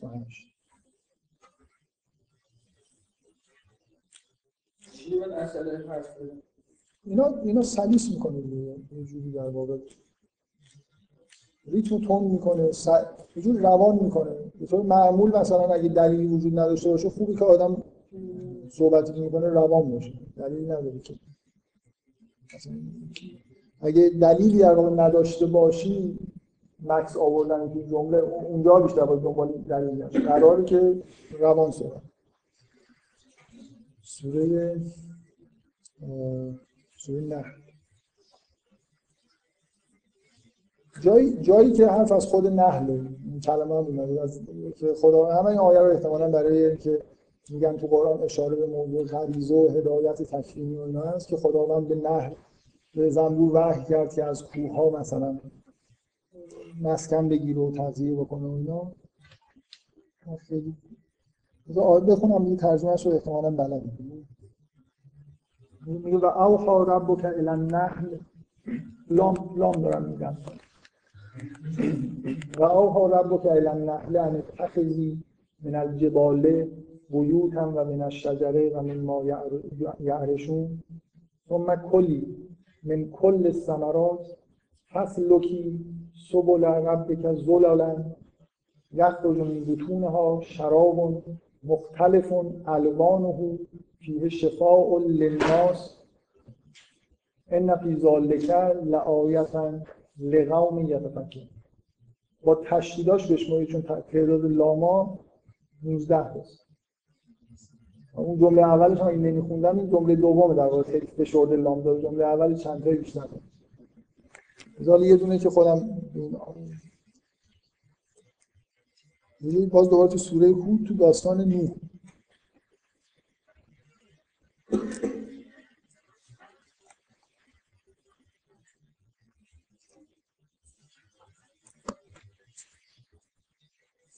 آیه 48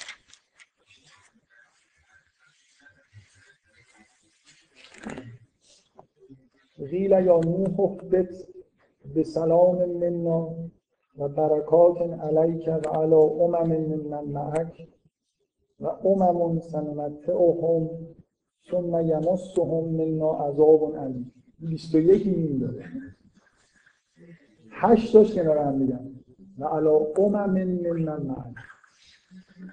ببین اینو واقعا استراکچر داره اصلا. می‌بینی اون وسط اتفاقا چیز دیگه خوبه که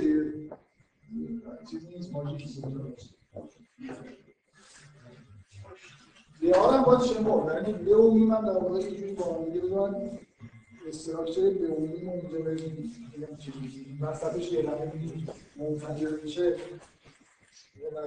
من خودشون نمی‌نویسم ولی با فاصله می‌نویسم که چیا این لیان بت بدونید به به سلام به سلام من إلى نوح بت بسلام منا و برکات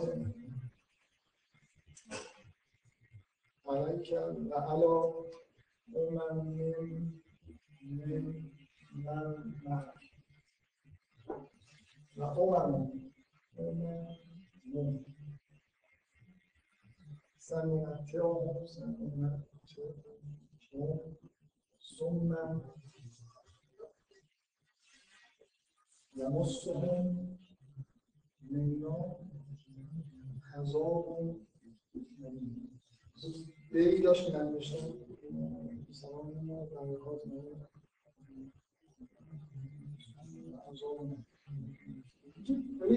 یه جوری دارید آماده میشید از اول برای اینکه به هشتمین برسید یه, یه چیزی اینجا وجود داره. این مخرج سلام من من از اینایی که این چون نون ساکن میم خونده میشه یه چیزایی تشدید داره همه کنار هم بیاد یه ستایی اینجا هست. قرد گرفت به این می‌رسید که این هشتای تلفظ بکنه بعدم کم کم چیز میشه. یعنی ادامه پیدا می‌کنن تا به یه دنیا آخر ختم میشه. بکنم رکورد جهانی. تونستی توی زبانی به دلیل ویژگی خاص زبان عربی خیلی جمله کوتاه مثلا اون قبلی که گفتم یه جمله خیلی ساده مثلا حرفاشو نشماره چند تا سوره داره؟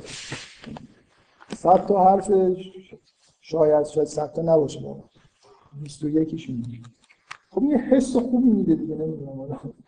اینکه آدم یه جمله رو می‌خونه چون میم مخصوصا خیلی خوب تلفظ میشه تشدید میشه. قرار می‌گیره خیلی خوب میشه. مشکلی آدم نداره. مثلا واقعا شما یه جمله بگید پر از سین باشه شاید به این خوبی در از نظر تلفظ. یه سین تشدید بذارید اینا خیلی جالب نیست. ولی نیم تا دلتون می‌خواد می‌بینید پر کنید آدم نفهمه بعدش نمیاد یه خوشش هم میاد. برای خاطر اینکه یکی از ساده ترین تلفظ است دیگه. نیم ما فقط با لبمون در واقع یه جوری داریم تلفظ می‌کنیم. زحمتی براش نمی‌کشیم بنابراین جمله رو در واقع خیلی سلیس می‌کنیم. اینا اینا چیزای کلاسیکه اینکه آدم بخواد مثلا روان در واقع جمله روان تولید بکنه. ولی اینکه با این چیزا باز ریتم میشه کنترل کرد و معنی ایجاد کرد اینا دیگه واقعا خیلی کلاسیک نیست ولی اصلا اینطوری نیست که قدیمی ها این کارا رو نمی‌کردن. فقط تاکید زیادی که الان یه روی این مسئله می‌کنن اینه که همه جای قرآن اینجوریه. یعنی اینطوری نیست که شما یه جاشو نگاه کنید که مثلا اینجا با توجه معنی ریتم تنده یا کنده واقعا همه جای یه جوری در واقع محتوای معنایی که وجود داره یه جوری در واقع با فرم این کلمات و نحوه تلفظ در واقع می‌خونه. باز یه چیز دیگه ای که توی ریتم تاثیر می‌ذاره گرام معنای گرامه می‌خوام خود معنی جمله که دارید می‌خونید قطعا تاثیر می‌ذاره. یعنی اگه من داستانی دارم می‌خونم و می‌دونم الان یه نفر اینجا عصبانیه و این جمله رو داره میگه خود به خود اگه مشکلی وجود نداشته باشه من اون رو با یه حالت ریتمی تندتر می‌خونم درسته؟ ولی حالا اینکه معنی روی ریتم تاثیر می‌ذاره که حرف اشتباهی نیست کاملا حرف درستی. ولی من زیاد نمی‌خوام وارد چیزای وارد معنی بشن در واقع نکته که وجود داره اینه که شما ریتم باید چیزای غیر از در واقع معنی شد.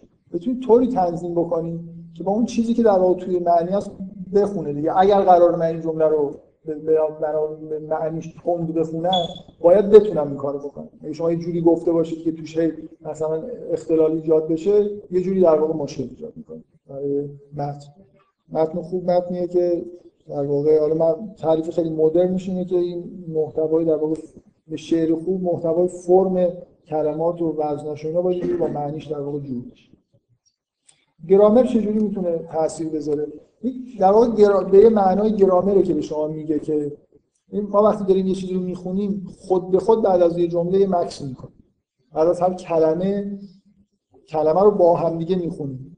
دقت می‌کنید؟ گرامر به این معنا می‌خوام بگم که شما لحن خوندنتون تحت تاثیر اینه که اگه معنی جمله رو معنی به زبانی بخوام بخونم که ندونم این زبان چیه. علکی فقط تلفظ می‌کنم معنی ها رو نفهم. خلاصه آخر جمله به طور طبیعی مکس می‌کنم جایی که نقطه می‌بینه یه مکسی انجام میدم. یا به هر حال کلمه ها رو با هم دیگه تلفظ می‌کنم. نمیچسبونم به هم بنابراین یه جوری در واقع فرم نوشتار چیزی که مربوط دستور زبانه تاثیر میده یا مثلا من دفعه قبل مثالی از فردوسی زدم. وجود واو و حروف رفت ریتم تند می‌کنه.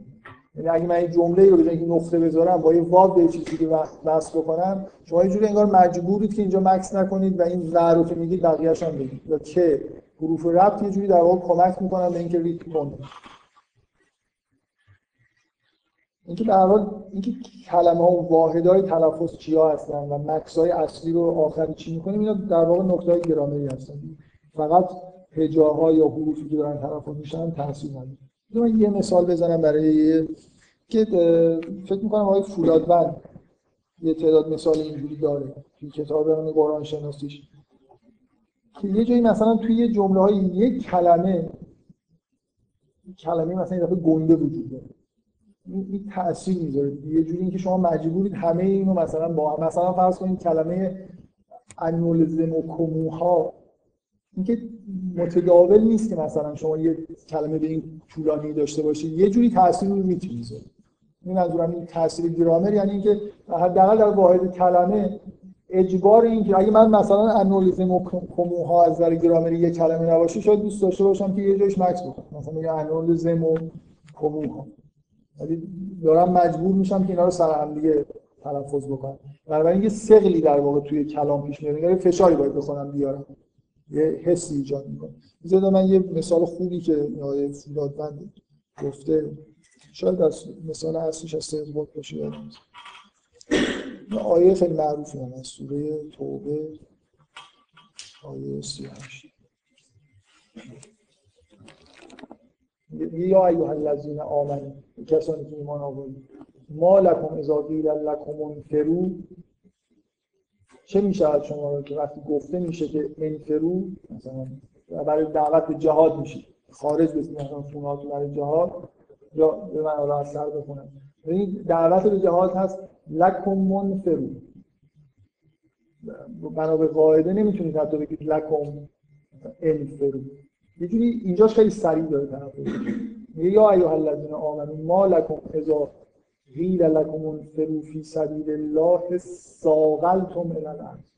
به سه سه نقطه ساقلتم آی فولادن میگه یه جایی این حالا این معنیش اینه به زمین میچسبید مثلا یه جوری احساس ثقل می‌کنه یه کلمه استاقلتم کلمه نیست که راحت بشه خوبی انفرو بتونیم تلفظ کنیم کلمه خود سلیلیه واقعا خودش. به دلیل تشدیدی که روی سه سه نقطه داره. و فرمش اصولا یه جوریه که یه مقدار انگار تلفظ رو کند می‌کنه.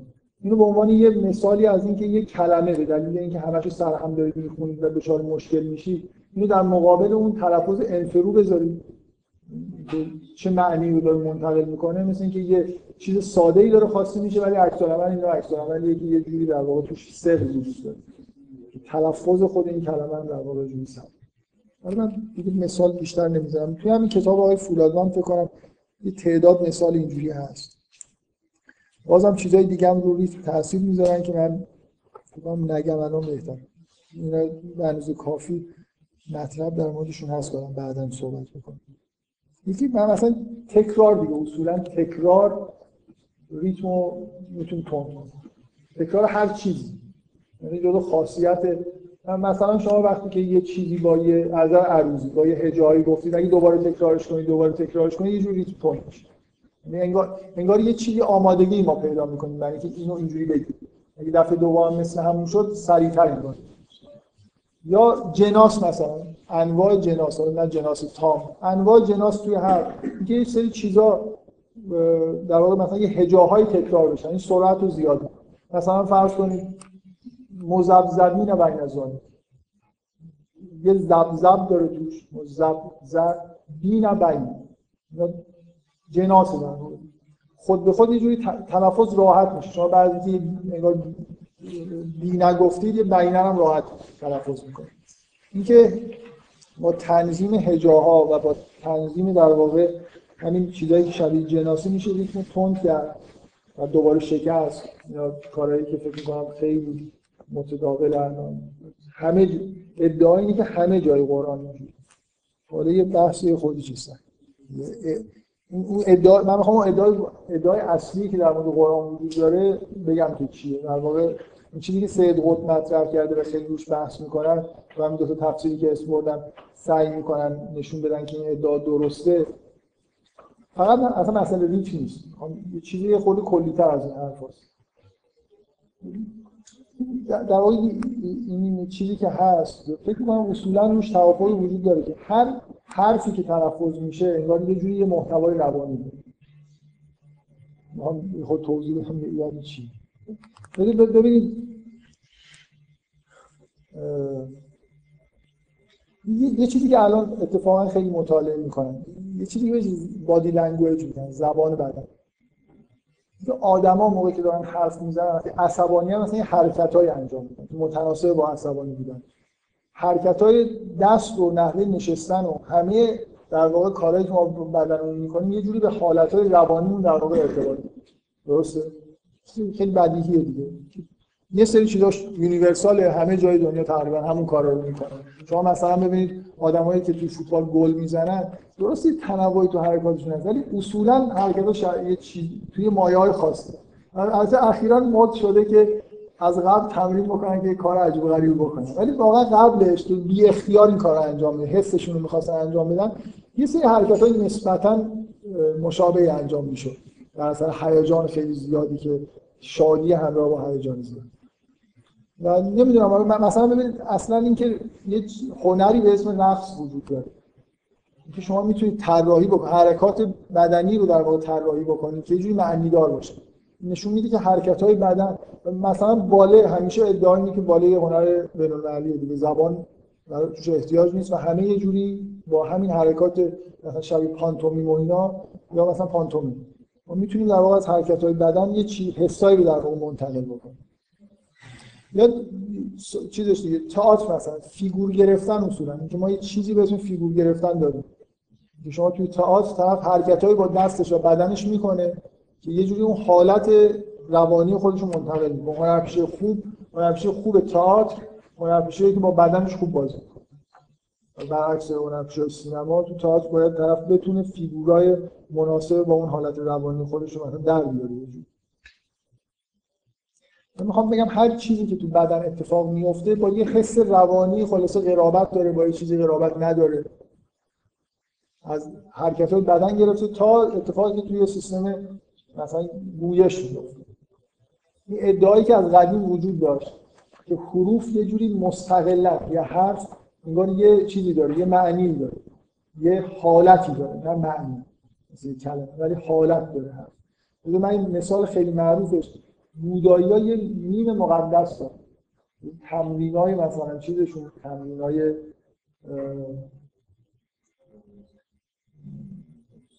مدیتیشنشون تلفظ میمه میم یه حرفی که وقتی تلفظ می‌کنی یه جوری یه صدایی کلتون مثلا میچ میپیچه. ما به عنوان موجودی که همه این چیزها رو حس می‌کنیم میم گفتن برای ما با مثلا جیم گفتن حسش فرق می‌کنه. بودایی برای آرامش پیدا کردن میم رو تلفظ می‌کنن می‌کشن. این جزء اینکه بتونن خوب این عمل مقدس رو انجام بدن اصلا جزء چیزاشون. تمرین های مذهبیشون میم یه حس خاصی در واقع بهشون میده. همه حروف همینجوری هستن. از قدیم توی علم تجوید نه از نظر روانی. صفات و حروف رو جداگانه می‌گفتن. مثلا فرض کنید شین چه صفتهایی داره موقع تلفظ؟ بعضی از بعضی از حروف صفت شدت داره. خود به خود شدید تلفظ میشه. بعضی ها نه مثلا رخبت داره یه جوری آروم تلفظ میشه. انواع صفت ها رو توی علم تجوید برای یه حرف مثلا برای اینکه بگن که ر رو چجوری تلفظ بکنید می‌گفتن صفتش مثلا رخبت چیه چیه چیه شش تا صفت می‌گفتن. و اگه خوب بخوای ر رو مثلا به عربی تلفظ کنی اینجوری باید تلفظ کنی. من می‌خوام بگم که این صفات در واقع یه جوری تاثیرای روانی داره. این حرفیه که نه اینکه مردم دارن می‌زنن خیلی قدیما خیلی این حرفو زیاد می‌زدن و بهش اعتقاد داشتن مثلا ما یه نهضتی داریم توی ایران هم خیلی کارشون داره حروفیه. برای حروف اصلا شأنی قائل بودن دیگه که کلمات. بذارید من این کتاب معرفی کنم من این کتاب های کتکنی رو کلا معرفی می‌کنم مخصوصا این کتاب. هر کی به شعر و چیزای همه بحثایی که من دارم می‌کنم یه چیزایی که دارم میگم برای می‌تونید توی این کتاب خیلی مفصل یه چیزایی در مورد موسیقی شعر بخونید خیلی چیزای جالب توش داره. خیلی هم آدم آدم نیست که فقط جمع آوری بکنه سری حرف بزنه. خود شاعر خیلی آدم واردیه.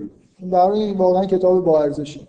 دفعه قبلم شاعر آینه هاشو معرفی کردم. عقاید خاصی داره آقای کتکنی در مورد شعر و مخصوصا شعر فارسی. من کاری به اون عقایدش ندارم. ولی کتاباش از نظر فنی کتاباش خیلی خوبه بذارید حالا اصلا توی این کتاب یه مثالایی داره. اصلا یه اعتقادی قبلا وجود داشت که یه عده‌ای خیلی قرص و محکمی حرفو می‌زدن که شما تلفظ حرف تلفظ کلمه. با توجه که از چه حروفی تشکیل شده و هر حرفی خودش یه در واقع حس مستقلی از برای خودش داره. معتقد بودن که همه کلمات در واقع یه جوری با معنیشون سازگاری داره نحوه تلفظشون. مثلا فرض کنید اگه یه نفر میگه سنگ سنگ یه جوری اگه یه نفر راز این حروف رو بدونه حس موجود توی حروف رو بدونه مثلا یه مناسبتی وجود داره که اسم هر چیزی رو گذاشتن سنگ. خیلی به نظر عجیب عجیب و غریبی میاد.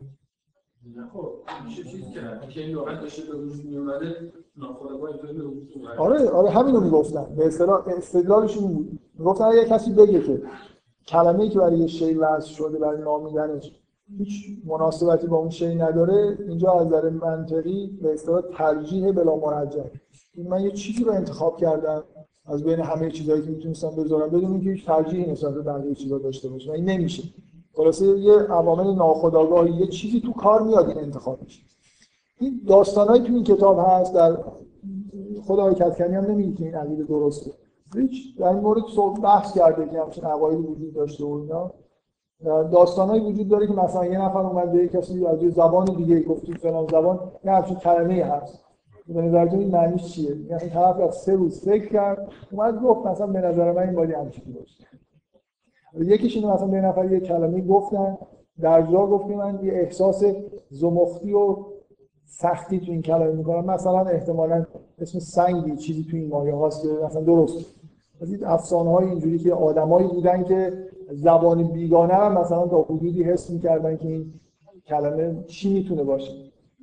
خیلی بیراه نیست من مطمئنم که درست نیست این حرف. یعنی هر کلمه لزوما به این دلیل که مثلا صداش با چیزی که داره نامیده میشه مناسبت داره فکر می‌کنم اسم شده باشه.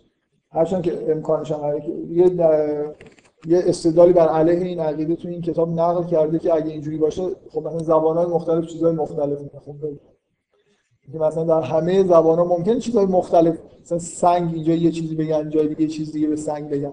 ولی ادعایی نیست که یه چیز خاصی وجود داره که بهترینه و اون همیشه انتخاب میشه. ادعای اینا اینه که یه مناسبتی برای بین کلمه با شیعی که نامیده میشه وجود داره. من روی این تاکید ندارم ولی روی این تاکید دارم که هر حرفی یه حس روانی رو ایجاد می‌کنه. یعنی وقتی من مثلا شین رو تلفظ می‌کنم یه اتفاقی تو بدن من داره صورت می‌گیره. همونجوری که اگه دستمو یه جور خاصی تکون بدم با یه معنی هایی مثلا مثل فیگور گرفتن با یه معنی متناسب با یه معنی متناسب نیست. تلفظ میم شین و اینا یه جوری در واقع حسای روانی رو ایجاد می‌کنن. ولو اینکه خیلی چیز نباشه. خیلی واضح نباشه و آدم راحت نتونه تشخیص بده. در حالی تفاوت روانی تلفظ و حرفا تفاوت های به هر حرفی ارزش روانی داره. حالا اگه اینجوری اینو, قبول بکنید ببینید وقتی این حروف رو من کنار هم میچینم یه ریتم کلی دارم که هجاها دارن اینو به وجود میارن. و این حروف هم مثل نوت دیگه. یه موسیقی اینجا پیدا میشه. که هر حرفی برای خودش مستقلا یه حسایی داره.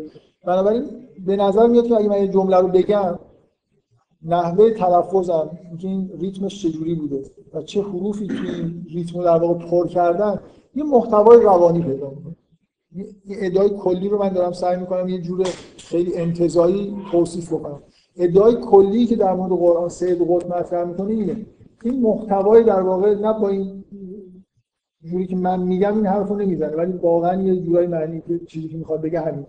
این جمله‌ای که تو قرآن هست اصلا این صداهایی که تولید میشن یه جوری با اون معنی ها در واقع ارتباط خوبی دارن. یعنی حسی ایجاد می‌کنن نه فقط ریتم. حتی این جایگذاری این حرفا تو این ریتم یه جوری در واقع متناسب با اون معنی که قرار رسونده بشه در واقع ارتباط خوبی داره. خیلی مثال می‌زنه دیگه. من مثلا من یه مثال بله. زبان عربی مثلا شهرت داره که خیلی اینجوریه.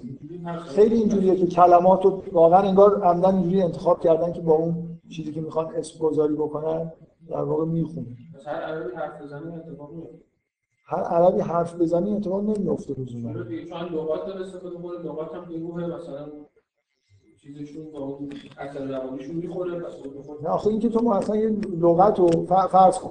من می‌خوام یه جمله بگم. 300 تا لغت دارم برای که از استفاده بکنم جایی مثلا شمشیر. میگیم بیشتره. نه نه ببین من نه نه ببین تو, تو یه لغت ممکنه حالت شدت داشته باشه. ولی حالا تو می‌خوای مثلا فرض کن بگی شمشیرشو غلاف اینجا دیگه بین اون لغت ها اگه از همون لغتی که متداول استفاده بکنی خوب در نمیاد. برای اینکه اون حالت شدت رو به این جمله دادی. مثلا این کلمه درست تک کل... حتی اگر قبول بکنی عربا واقعا نشستن و تک کلمه‌شون همشون خاصیت داشته باشه اصلا لزوم نداره. تو وقتی متن می‌نویسی اون چیزا خوب در میاد. حالت‌های کلی خوب در میاد. غلاف لابد یه چیزی مثلا یه جور خاصیه شمشیر یه جور دیگه ایه بنابراین اینکه خوب بتونی اینا رو با هم جور بکنی اصلا به طور اتوماتیک انجام نمیشه. باید انتخابای درست از واژه ها انجام بدید یعنی واژه ها یه عالمه مثلا چیز داره. یه عالمه آپشن داره. حالا به هر میشه با متن عربی مقایسه کرد حالا اصلا اینجوری نیست که به نظر میاد که عربی این خاصیتش زیادتر از خیلی از زبانهای دیگه است که ما می‌شناسیم. ولی واقعا اینطوری نیست که بگیم که مثلا هر متن عربی بذاری جلو تا الان مثلا تو رادیو تلویزیون که صحبت می‌کنن آهنگ کلام و این حروفی که تلفظ می‌کنن با خبر مثلا اخبار که داره میگه خبر مثلا بدی بخونه یه جوری آهنگ بدی پیدا می‌کنه. نه من می‌خوام ادعای سید اینه که کل نه فقط ریتم حتی اینکه این حروف چجوری کنار هم قرار می‌گیرن نه فقط در اینکه ریتم کم و زیاد بکنن یه مناسبتایی وجود داره. من مثال خیلی ساده بزنم. حالا دیگه خیلی مثال واضحی. بین حروفی که ما تلفظ می‌کنیم یه صفتی که تو بعضی از حرفا بیشتره اینی که چقدر شما لازمه که موقع تلفظ این حرف هوا از ریاتون خارج بکنه. مثلا فرض کنید هی جیمی توی زبان عربی خیلی در واقع هوا خارج میشه. همه حروف مثلا ب و میم اینجوری نیستن دیگه. اصولا با چیز با فشار هوا ایجاد نمیشن. بعضی از حروف اینجوری که شما در واقع مثل اینکه یه مقدار هوای ذخیره شده رو خارج می‌کنید و یه جوری زبان و بعضی دهنتون رو نگه میدارید که یه صدای خاصی تولید می‌کنه. بعضی این شکلی نیستن. با لب تلفظ میشن یا جورایی مثلا حروفی که اینجوری هستن هی جینی هست ف هست. ما تو کلمه فوت ازش استفاده می‌کنیم. اگه واقعا وقتی داری ف رو خود به خود فوت می‌کنی. مثلا سین و شین و سه سه نقطه اینجوری هستن. اینو خیلی راحت می‌تونید تفیه و الفا رو بگید دستتون رو بگید جلو دهنتون کجا یه بادی به دستتون می‌خوره. ساد هم اینجوریه هی دو چشم هم کباب میشه دیگه. هست هی هم هی جیمی هم دقیقا هم میشه. حالا مثلا عنوان مثال این این آیه اولا از دو تا کلمه بیشتر تشکیل نشده. و صبح اذا تنفس همه شش تا از این حرفا یعنی خب وقتی که میگید و صبح و اذا تنفس یه جوری مجبوری نفس بکشید. یعنی همش حرف از اینه که صبح نفس می‌کشه و حروفی که مثلا سید قطب مثال یه مثالی که می‌زنه. هر جایی که در مورد باد و ابر و اینا داره صحبت میشه پر از این جور حروف هست. چک بکنید اینا مثلا الله الذی یرسل الریاح فتثیر سحابا و یبسط و حوف سماعی کیف یشا همش سین و شین و هی جینی و سه سه نقطه. و و یجعله کسفن فتر الودغه یخرج من خلالهی فاذا اصاب به من یشا اگه همش بخوام تکیه بکنم اصلا نمیشه بعضیاشون. همش یادتون از چیا بود دیگه. شین مثلا. باز هست من عباده ای اذا هم یستبشرون. 25 تا فکر کنم همینجور سر سریع شمردن 25 تا از این حرفای این شکلی توی هست. هر جایی که در مورد باد و ابر و اینا داره صحبت میشه پر از اینجور حرفاست اینکه من مناسبتش یعنی اینکه یه جوری حسی که به شما منتقل میشه متناسب باشه با اون معنی که اینجاست خیلی چیزه خیلی ادعای عجیب و غریبیه. و الان خیلی واقعا به این معتقدن. مثلا سعی می‌کنن که با تحلیل نشون بدن که چرا مثلا تلفظ این آیه اینجوری با معنیش ارتباط خوبی داره. اینا خارج این موضوعی که سید قطب میگه حالا فقط این نیست یعنی این یه چیزیه که خیلی هم خود سید قطب روش خیلی تاکید نداره. ولی یه چیزی واقعا ادعا دیگه یه مقدار خارج از فقط مسئله ریتم. ریتم خیلی راحت میشه راحت تر میشه چک کرد. ولی اینجا در واقع یه جوری مثل شبیه سازی یه چیزی توی کلام. از نظر حسی و از نظر حتی اصطلاح اون تصویری که در واقع داره منتقل میشه. من چون مثالش تو این کتاب سید قطب هست توی این کتاب آقای فولادوندن هست واقعا بیشتر از این مثال نمی‌زنم. فکر می‌کنم خیلی چیز دیگه. احساس می‌کنم که ادعا درسته ولی خیلی چک کردنش سخت ریتمو من به راحتی می‌تونم قواعد در بیارم متر بذارم بگم یعنی این سریع این تند با معنی می‌خونه ولی وقتی من علمی ندارم که به من بگه که هر حرفی حسی که ایجاد می‌کنه حدودا چیه. بنابراین یه جوری من احساس می‌کنم که فقط و فقط یه آدم. باید حسش رو داشته باشه بفهمه که این حرفی که سید قطب داره می‌زنه درسته یا غلط. هیچ جوری نمیشه. تو ریتم من می‌تونم یه نفر هیچی هم نفهمه اصلا حس ریتم نداشته باشه با زمان سنگ بذارم اندازه گیری بکنم چیزایی بهش بفهمونم که یعنی این ریتم اینجا تنده اینجا کنده یه جای کوتاه بلند همه می‌فهمن. ولی این به نظر من یه مقدار واقعا من الان صد مثال بگم که به نظر خودم جالبه ولی فکر نمی کنم من منتقل میشه و نمی‌تونم روش هیچ استدلالی بکنم. مثلا اگه بگم اینجا میمش اینجوری بعد میگه خب اینجا مثلا میمش اینجوری نه. یعنی واقعا اینکه یه نفر یه چیزی رو تلفظ هم مثل همین که الان این موضوع زبان بدن. بعضیا خب خیلی خوب می‌فهمن. از جستای آدما حالتهای روانیشون می‌فهمن. بعضیا ممکنه خوب بهشون منتقل نشه.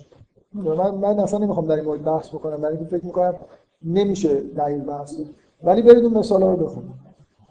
مثالایی که همین کتاب گفتم. هست خب. من چند تا نکته بگم. یه موضوع دیگه رو باشه بگم.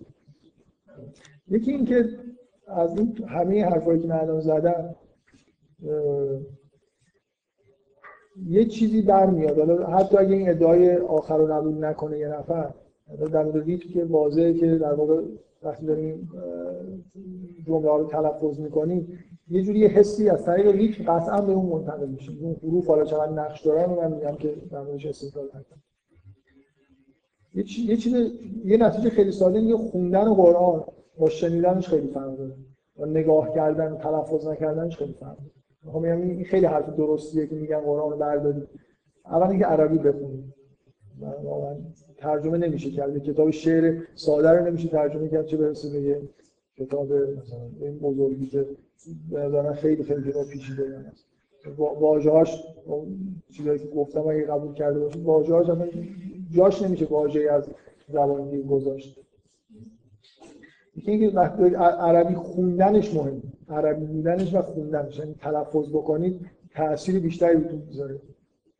یکی اینکه این ادعایی که ادعای خوبی نیست. ولی نظر من درست. اینه که میگن یه نفر سواد نداره همینجوری هم قرآن بخونه باز میگن که خوبه. مثلا این کاری که داره می‌کنه. حداقلش اینه که یه تاثیرات مثلا ناخودآگاهی از این جمله هایی که داره می‌خونه هیچی هم نفهمه بهش منتقل میشه. و یه نکته دیگه ای که خیلی رفت این موضوعی که گفتم نداره اینه که اینو توجه بکنید که نوشتار با گفتار خیلی فرق داره. نوشتار لحن نداره.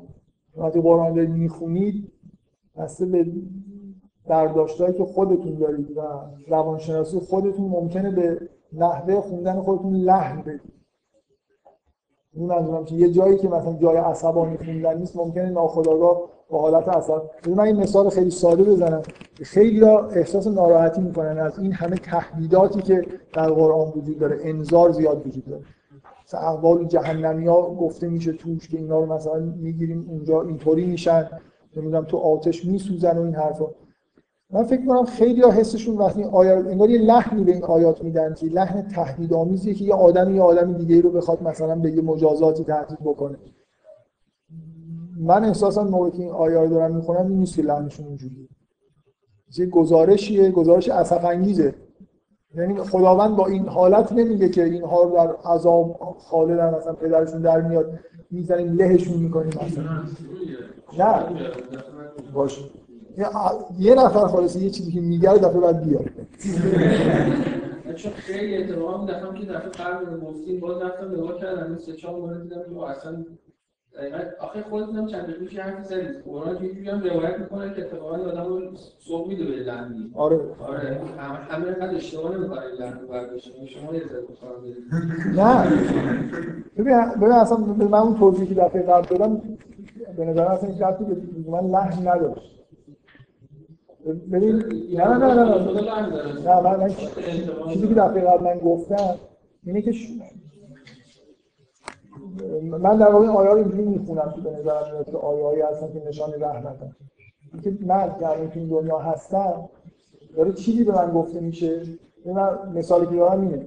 مثلا یه پدری که به بچه‌ش میگه این کارو نکن میافتی بعد نمی‌دونم میافتی پدرت در میاد پات نمی‌دونم میشکنه بعد دخت میشی داره میگه که این کار اتفاق نیفته من می‌خوام من می‌خوام بگم این کارو می‌کنم تو این که باز باز بذارید باز یه آره کاملا اینجوری. نه فرقش فرقش اینه اجازه بدید.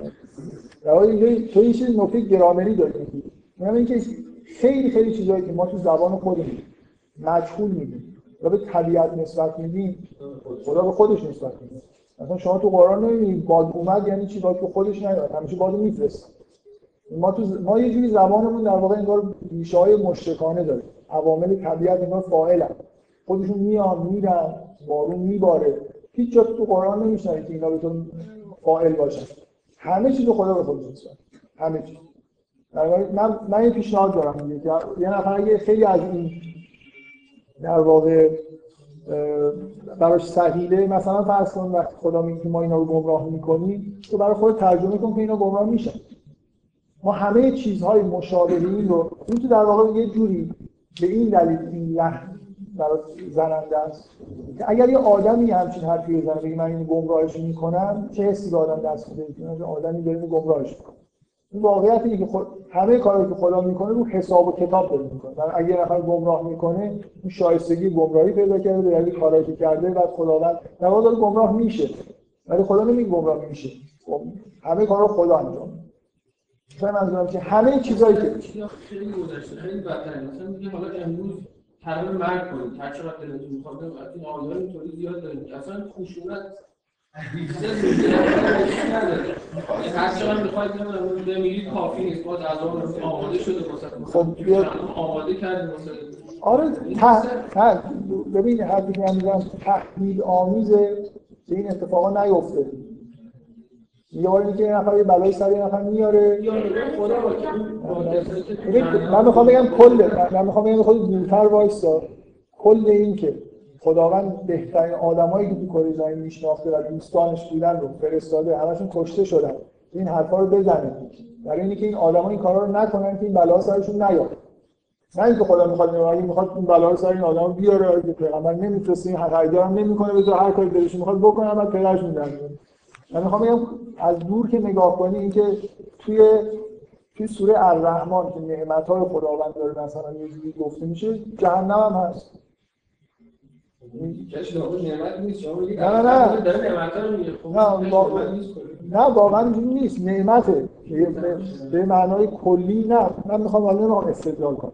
من می‌خوام بگم که تو نظام کلی عالم جهنم به یه دلیلی نعمت حساب میشه. این آدمی که نمی‌تونه از طریق بهشت یه جوری رجعت رو انجام بده به خدا خب منتقل میشه به جایی که در واقع اون رجعت هیچ وقت نمی‌تونه با نعمت رجعت رو انجام بده. این مسیر رو باید حتما با کسی که این کار کنه جریمه‌ش اینه که خالدی آره آره. نه رشد رو من ولی ببین کاملا تو یه جوری خدا رو با پادشاه شبیه سازی کردی که داری یه آدمایی رو مجازات می‌کنی در که همه اتفاقایی که تو جهنم میفته همه آیا رو باید با هم دیگه همه اتفاقایی که توی جهنم و بهشت و اینا میفته مثلا خب این آیه که میگه یوم تبل از سرایر یا ذالک یوم الحق. تو یه چیزی مثلا تو یه کاری کردی اونجا یه اتفاقی داره برات میفته مثل قانونه. اینجوری نیست که مثلا فرض کنید آدمو مثل پادشاه با این خوبه با اون بده تو رو بیا من پدرت در میارم. همه چیزایی که اتفاق میفته در واقع نتیجه مستقیم کارهای خودت مثل اینه که تو همین دنیا تو اگه شمشیر ساتور برداری بزنی رو دست دست قطع میشه و دیگه در نمیاد اتفاق جهنم برات میفته همینجوری. تو با خودی کاری کردی که به طور موقت یا دائم باید اونجا باشی. بعد از اینکه اون تحول جهانی اتفاق افتاد و وارد دنیای دیگه ای شدیم وارد آخرت شدیم یه چیزایی در ملا میشه انگار یه چیزایی که قبلا یعنی آیه که میگه اون کسایی که مال یتیم می‌خورن آتش دارن می‌خورن. نمی‌فهمم. تو اگه یا همچین آدمی رفت در اون دنیا و آتش بهش دادن بخوره اینجوری نیست که خدا میگه من به این آتش دارم میدم بخوره این کارو کرده خودش در واقع مثلا یه چیز بدیهیه دیگه تو قرآن هر کسی نتیجه اعمال خودش رو حتی گاهی تو آیات اینجوری که اعمال خودش رو داره می‌بینه نه نتیجه نمیگه برای خاطر اینکه برای خاطر اینکه من فکر سوء تفاهم وجود داره که کاری که خدا به خودش نسبت میده یه حسی ایجاد می‌کنه که در واقع مثل که بیقانون. وقتی من اینو گمراه می‌کنم یعنی من دلم می‌خواد بکنم. می‌خوام یعنی لحن آمرانه ای که تو آیه نیست رو در واقع تحمیل می‌کنه این آیه. شما یه درختی هست اسمش اینه بعد میوهش اینطوری نکنه اینا می‌خوره این میشه. درست تجربه کار آره صد درصد. آره نتیجه حداقلش اینه که نتیجه اعمال خودشونه دیگه. اینا اینا شایستگی رو. همه همه دنیا قرار این که تو دست تو با ساتور بزنی در نمیاد هم خدا این کارو می‌کنه. دست قطع میشه و جهان خدا طوری خلق کرده که دیگه در خب حالا می‌خوای بگی خود زای دست تو می‌خواد نکنه آره این دنیا رو خدا خلق کرده که میشه به جهنم رفت و میشه به بهشت خب؟ ولی اینکه کی به بهشت میره یا جهنم میره خودت داری انتخاب می‌کنی. می‌خوام یه چیزی بگم. من می‌خوام این حسی که تو شما این حسی میدین که خدا همه دوست داره. سلام رو میگه خودش خب راجع به همه دوست دارم کجا به مثلا به مردم رحم. مثلا مردم دلسوزه. حالا که مثلا بعضی از مجرمان اصلا نباید خلق می‌کرد بودن خودش اجبار دیگه. ببین، این این بحثا خیلی خارج از چیزه. اصل نقطه بودن که اون نه. اجبار اونجاست چرا ا- اصل آره اصلش اینه که انسان چرا خلق شد؟ با این سرنوشتی که داره و خطر بزرگی در واقع تر چیزش می‌کنه. آیه های محبت آمیز که اون دفعه آوردی من همش هم دقت کردم بحث کسایی که ایمان آوردن مثلا خب. خدا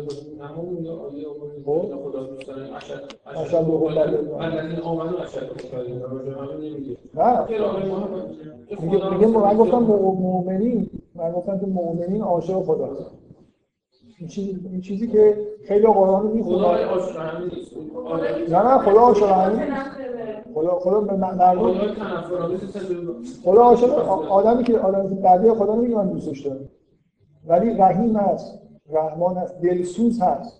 نسبت به کسی که داره کار بد می‌کنه هر چقدر کار بدی کرده باشه مثلا. مثلا فرعون دیگه چیز دیگه بدترین شخصیت قرآن.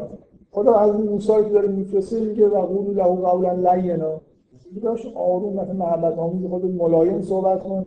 لعله یتذکر. شاید حالا یه چیزی شاید. امکان امکانش خیلی کمه ولی شاید این تذکر پیدا کرد و تاثیر این محبت آمیزه دیگه. من من یه چیزی اون دفعه گفتم. اونم اینه که چون اکثریت مردم اگه خیلی بهشون ابراز محبت بشه مثلا یه جوری ممکنه به نفعشون نباشه ظاهر آیات مثلا آماری ممکنه انظارش خیلی زیاد بشه. ولی اگه یه آیه هست مثلا مؤمنین عاشق خدا هستن خب اصلا تو باید این تصور داشته باشی که ایمان داشتن یعنی عاشق خدا. خب؟ و اگر یه آیه هست که خدا مثلا فلان کسا رو دوست داره بهشون علاقه داره دیگه ممکنه این تعداد این آیات کمه. ولی یه بار که میاد هی مرتب مثلا تکرار نمیشه بیشتر در مورد عذاب صحبت میشه. اینکه مردم عموما اکثریت مردم بیشتر در واقع توسط انذاره که ممکنه هدایت بشن تاثیر بیشتری روشون می‌ذاره.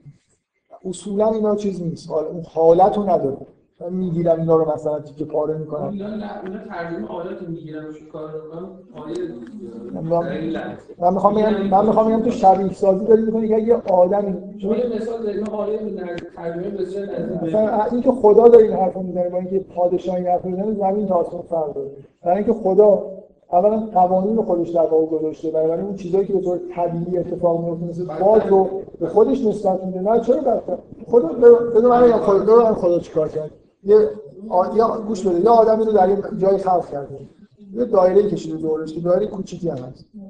و گفته که اگر از این دایره در طول زندگی در این مسیر حرکت نکنه و بیرون نیاد اینجا بعد از اینکه اتفاقی بیفته آتیش می‌گیره. سعی کن از این مقدار کم راه و مثلا در طول زندگی طی کنی. وگرنه اینجا آتیش می‌گیره فلان بلا سرت میاد تیکه پاره میشی. همین من می‌خوام توصیفی که توی قرآن هست اینجوری آدما اینکه این ظالمانه بوده یا نه. اگر بگی که بیرون اومدن از اون دایره خیلی سخت بوده برای آدما خیلی خیلی کار شاقی بوده. چیزایی که ازشون خواسته شده فوق العاده مشکل بوده و اینا. نتونستن سعی خودشون رو کردن نکرد. آره خدا این کار ظالمانه انجام بده. ولی موضوع همینه. خدا یه چیز محدوده خیلی ساده رو من مشخص کرده که اگه تا آخر عمرت از اینجا نتونی خارج بشی. این مقدار رشد نکنی بلاهایی سرت میاد؟ و همه رو هم همه رو با جزئیات هم دیگه دارم میگم نمیگم خدا مثلا زور ظالمانه است چی میگم؟ اون احساسی که ما بعضی موقع داریم یه مقدار ریشه چیز داره. حالت مسیحی بودن داره که مسیحی داره خودشون فرق داره با ما. مثلا واسه همین که اونا مشکل شرق اون قضیه واسه شون واسه ما نیست دقیقا به نظر من همینه. اینکه تو قرآن اینقدر خدا راحت عذاب می‌کنه. اونا تو کتاب مقدسشون اینقدر چیز ندارن دیگه. چون خودشون هم نوشتن. خیلی اون قسمت‌های خدا دوست نداشتن وارد نشده واسه همین خداشون خیلی زیادی مهربونه واسه همون هم هست که مشکل شرع و جدی‌تره تا به قول شما مثلا که تو کتابش قرار جنایات ترک‌ها مثلا تو بنویسه طرف کتابش برد نه خدا مثلا کجاست؟ فلان. یکی میگم واسه این هم هستش که اون ور جدی‌تره. واسه که خداش این مقدار استاندارد نیست یعنی خدای مسلمان‌ها درست‌تره به نظر من. واسه همین هم این مشکل فکری اینقدر کم کرده. من من من من حرفی دارم تو تو یه جوری میگی که یه لحن خشونت آمیزی در واقعا به نظر من مثل همین. من در مورد این دایره هر چقدر چیزای خشونت آمیزتر نقل بکنم به نفع مردم اینکه این اگه اینجا بمونید چه بلاهایی سرتون واقع نه درسته. نه من میگم درسته. اصلا موندن اگه هر چقدر اون مرکز داری نزدیکتر باشی بلای وحشتناک سرت میاد مثل قانون طبیعت اینکه دست رو قطع بکنی در نمیاد. هیچ اعتراضی داره که چرا دنیا اینجوریه که اگه من ساتور بردارم بزنم رو دستم دستم دیگه دوباره در نمیاد. زخم بشه خوب میشه ولی دست دیگه در نمیاد. اعتراضی داری تو؟ اگه ابدی بود داشتی مثلا. من به نظر- من اون موضوع خب. خب ببین یه اینکه تو یه کار نامعقولی انجام بدی. یه هر سیستمی رو تو درست بکنی خب میشه یه جوری ازش استفاده کرد خراب بشه. هر چقدر مقاوم باشه حالا میشه مثلا کامپیوتر رو بگیم آقا مثلا کامپیوتر رو نزن زمین بعدن بشکن یا رو بزنه یا چرا چیزی ساخته که زدن زمین شکن یه چیزایی وجود داره چیزای ساده که ما نباید بکنیم وگرنه اون بلا سرمون میاد. من نمیگم که تخیلیه یا من می‌خوام بگم در نفس انذار یه محبت هست. نمی‌خواد این بلا سر بیاد که این حرف می‌زنه. بنابراین نه انتقام انتقام انتقام می‌گیره مثلا انتقام نه نه نه ملایمت نه. خدا نسبت به آدمایی که کار بد می‌کنن و بعد از این دنیا میره با خشونت رفتار می‌کنه. مثلا اونجا آتیش می‌گیره. انتقام من اصلا نمیگم که هیچ خشونتی در کار نیست. ولی اینکه این لحن در آیات مثلا یه جوری چیزن آدم از خدا باید فقط ترساننده من میگم که تو عمقش اگه درست نگاه بکنی چیز خیلی خوبی هست. من که می‌خونم بیشتر در واقع متوجه این هستم که این نکته مثبتیه در واقع. که اینکه میگن رحمت خدا وسعت کل شی همه مثلا صفات خدا انگار زیر رحمتش هستن. انتقام در هر حال تو هر آیه قرآن به نظر اگه خوب نگاه کنی یه حس اینجوری وجود داره. خدا نمی‌خواد این اتفاقا بیفته. خدا داره یه جوری اینقدر داره تو میترسونه که کاری رو نکنی. مثل اینکه داره تو رو مثل اینکه من بهت بگم تو اگه ساتور بزنی به اینجوری میشه اون مثل بچه‌ای که نمی‌فهمه. هر چقدر که تو بدتر توصیف بکنی رگات در میاد خونت میریزه بدبخت میشی تا آخر اون ممکنه بمیری همین حرفا رو بزنی داری راهنماییش می‌کنی. محبت آمیز داری صحبت می‌کنی. ولی اینکه اون اتفاق خشنه اون اتفاق طبیعیه. من می‌خوام بگم که تو همین که میگه جا نیفتاده. چیزایی که مربوط به آخرت ها همون جوری نگاه کن که قوانین طبیعت کن. اینکه می‌دونی دستت قطع بشه در نمیاد تو آخرت هم همینجوریه یه چیزی وجود داره که تو اگه به اونجا برسی تا ابد عذاب می‌کشی. یه حالتی وجود داره. دارم بهت میگم خوب زندگی کن درست زندگی کن. حتی زندگی که خدا داره بهش دعوت می‌کنه لذت بخشتر از زندگیه که آدمای دیگه می‌کنن و جهنم میرن. شما می‌خوام بگم مشکل من با این برداشت کلی که از قرآن می‌کنه کنید. الان کار به جای که میان بحث تئوری می‌کنن. بعد اثبات می‌کنن این بحث دیگه. کسی تو جهنم نمی‌دونم ابدی نمی‌دونه. من داشتم خب من خیلی شنیدم. خب میگم می‌دونم داری میگم میگن از رحمت خدا چی چی فلان من من اصلا تا حالا.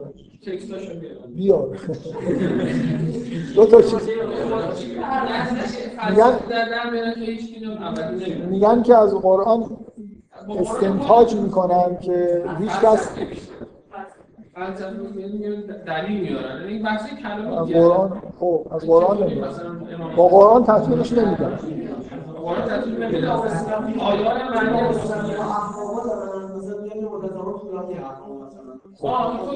بگو من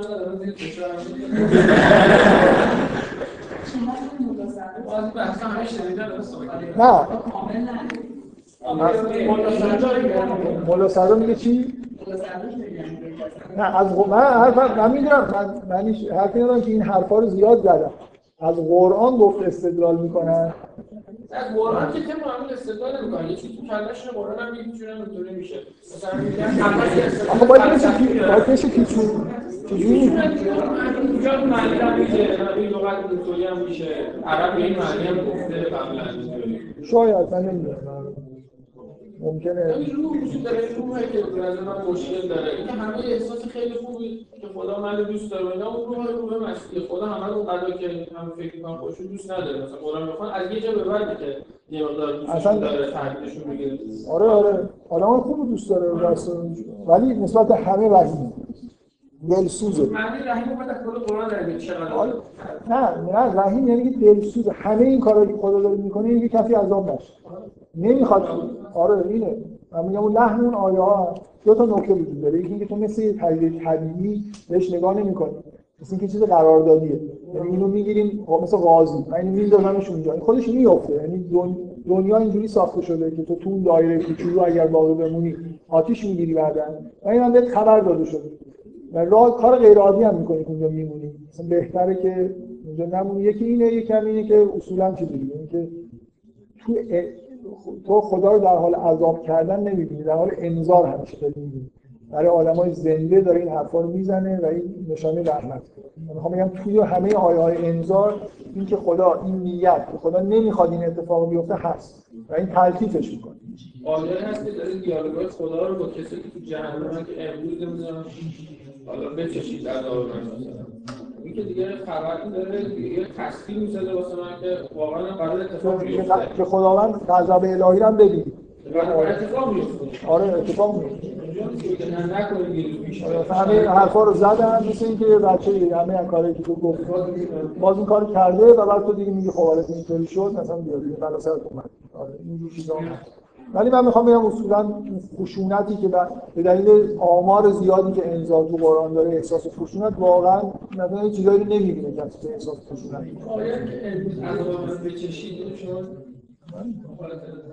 نمی‌دونم. اینکه آدم خب آره اینکه آدمی با قبول داری که داری یه جوری شریک سازی با انسان می‌کنی خدا رو یعنی نه من می‌خوام یعنی طوری داری می‌فهمی که یه آدمی حرف رو بزنه حس خشم و مثلا می‌خواد طرف رو پاره کنه. خود انسان بذار حالا آقای چیز بحث دیگه قرار شد. حالا سعی کن بیشتر استدلال بکنی من, من, همیشه با علاقه میگم که بعد بیاری دوست دارم مثلا یکی چیزی میگه آقای مثلا آقای محمد نوروزی که در موردش از شعر قرار شد برن واقعا دلم می‌خواست ببینم. چیز نبود. حالت به اصطلاح تحدی نداشت که اگه می‌تونی برو بیا گفتم بیا من دوست دارم ببینم اینا هم همینجوری من دوست دارم. مثلا مورد بیشتر صحبت بکنم. اگه. اگه نفر دقت کرده رفته با این نیت. سیر قرآن خونده خب خوب ریزالتات رو بیار بشین در مورد صحبت. دیروز هست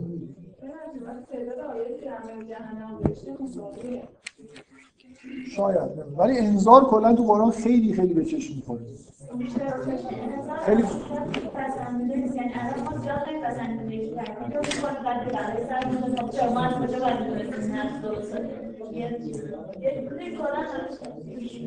نه اینکه اینکه الان یه حسی وجود نه.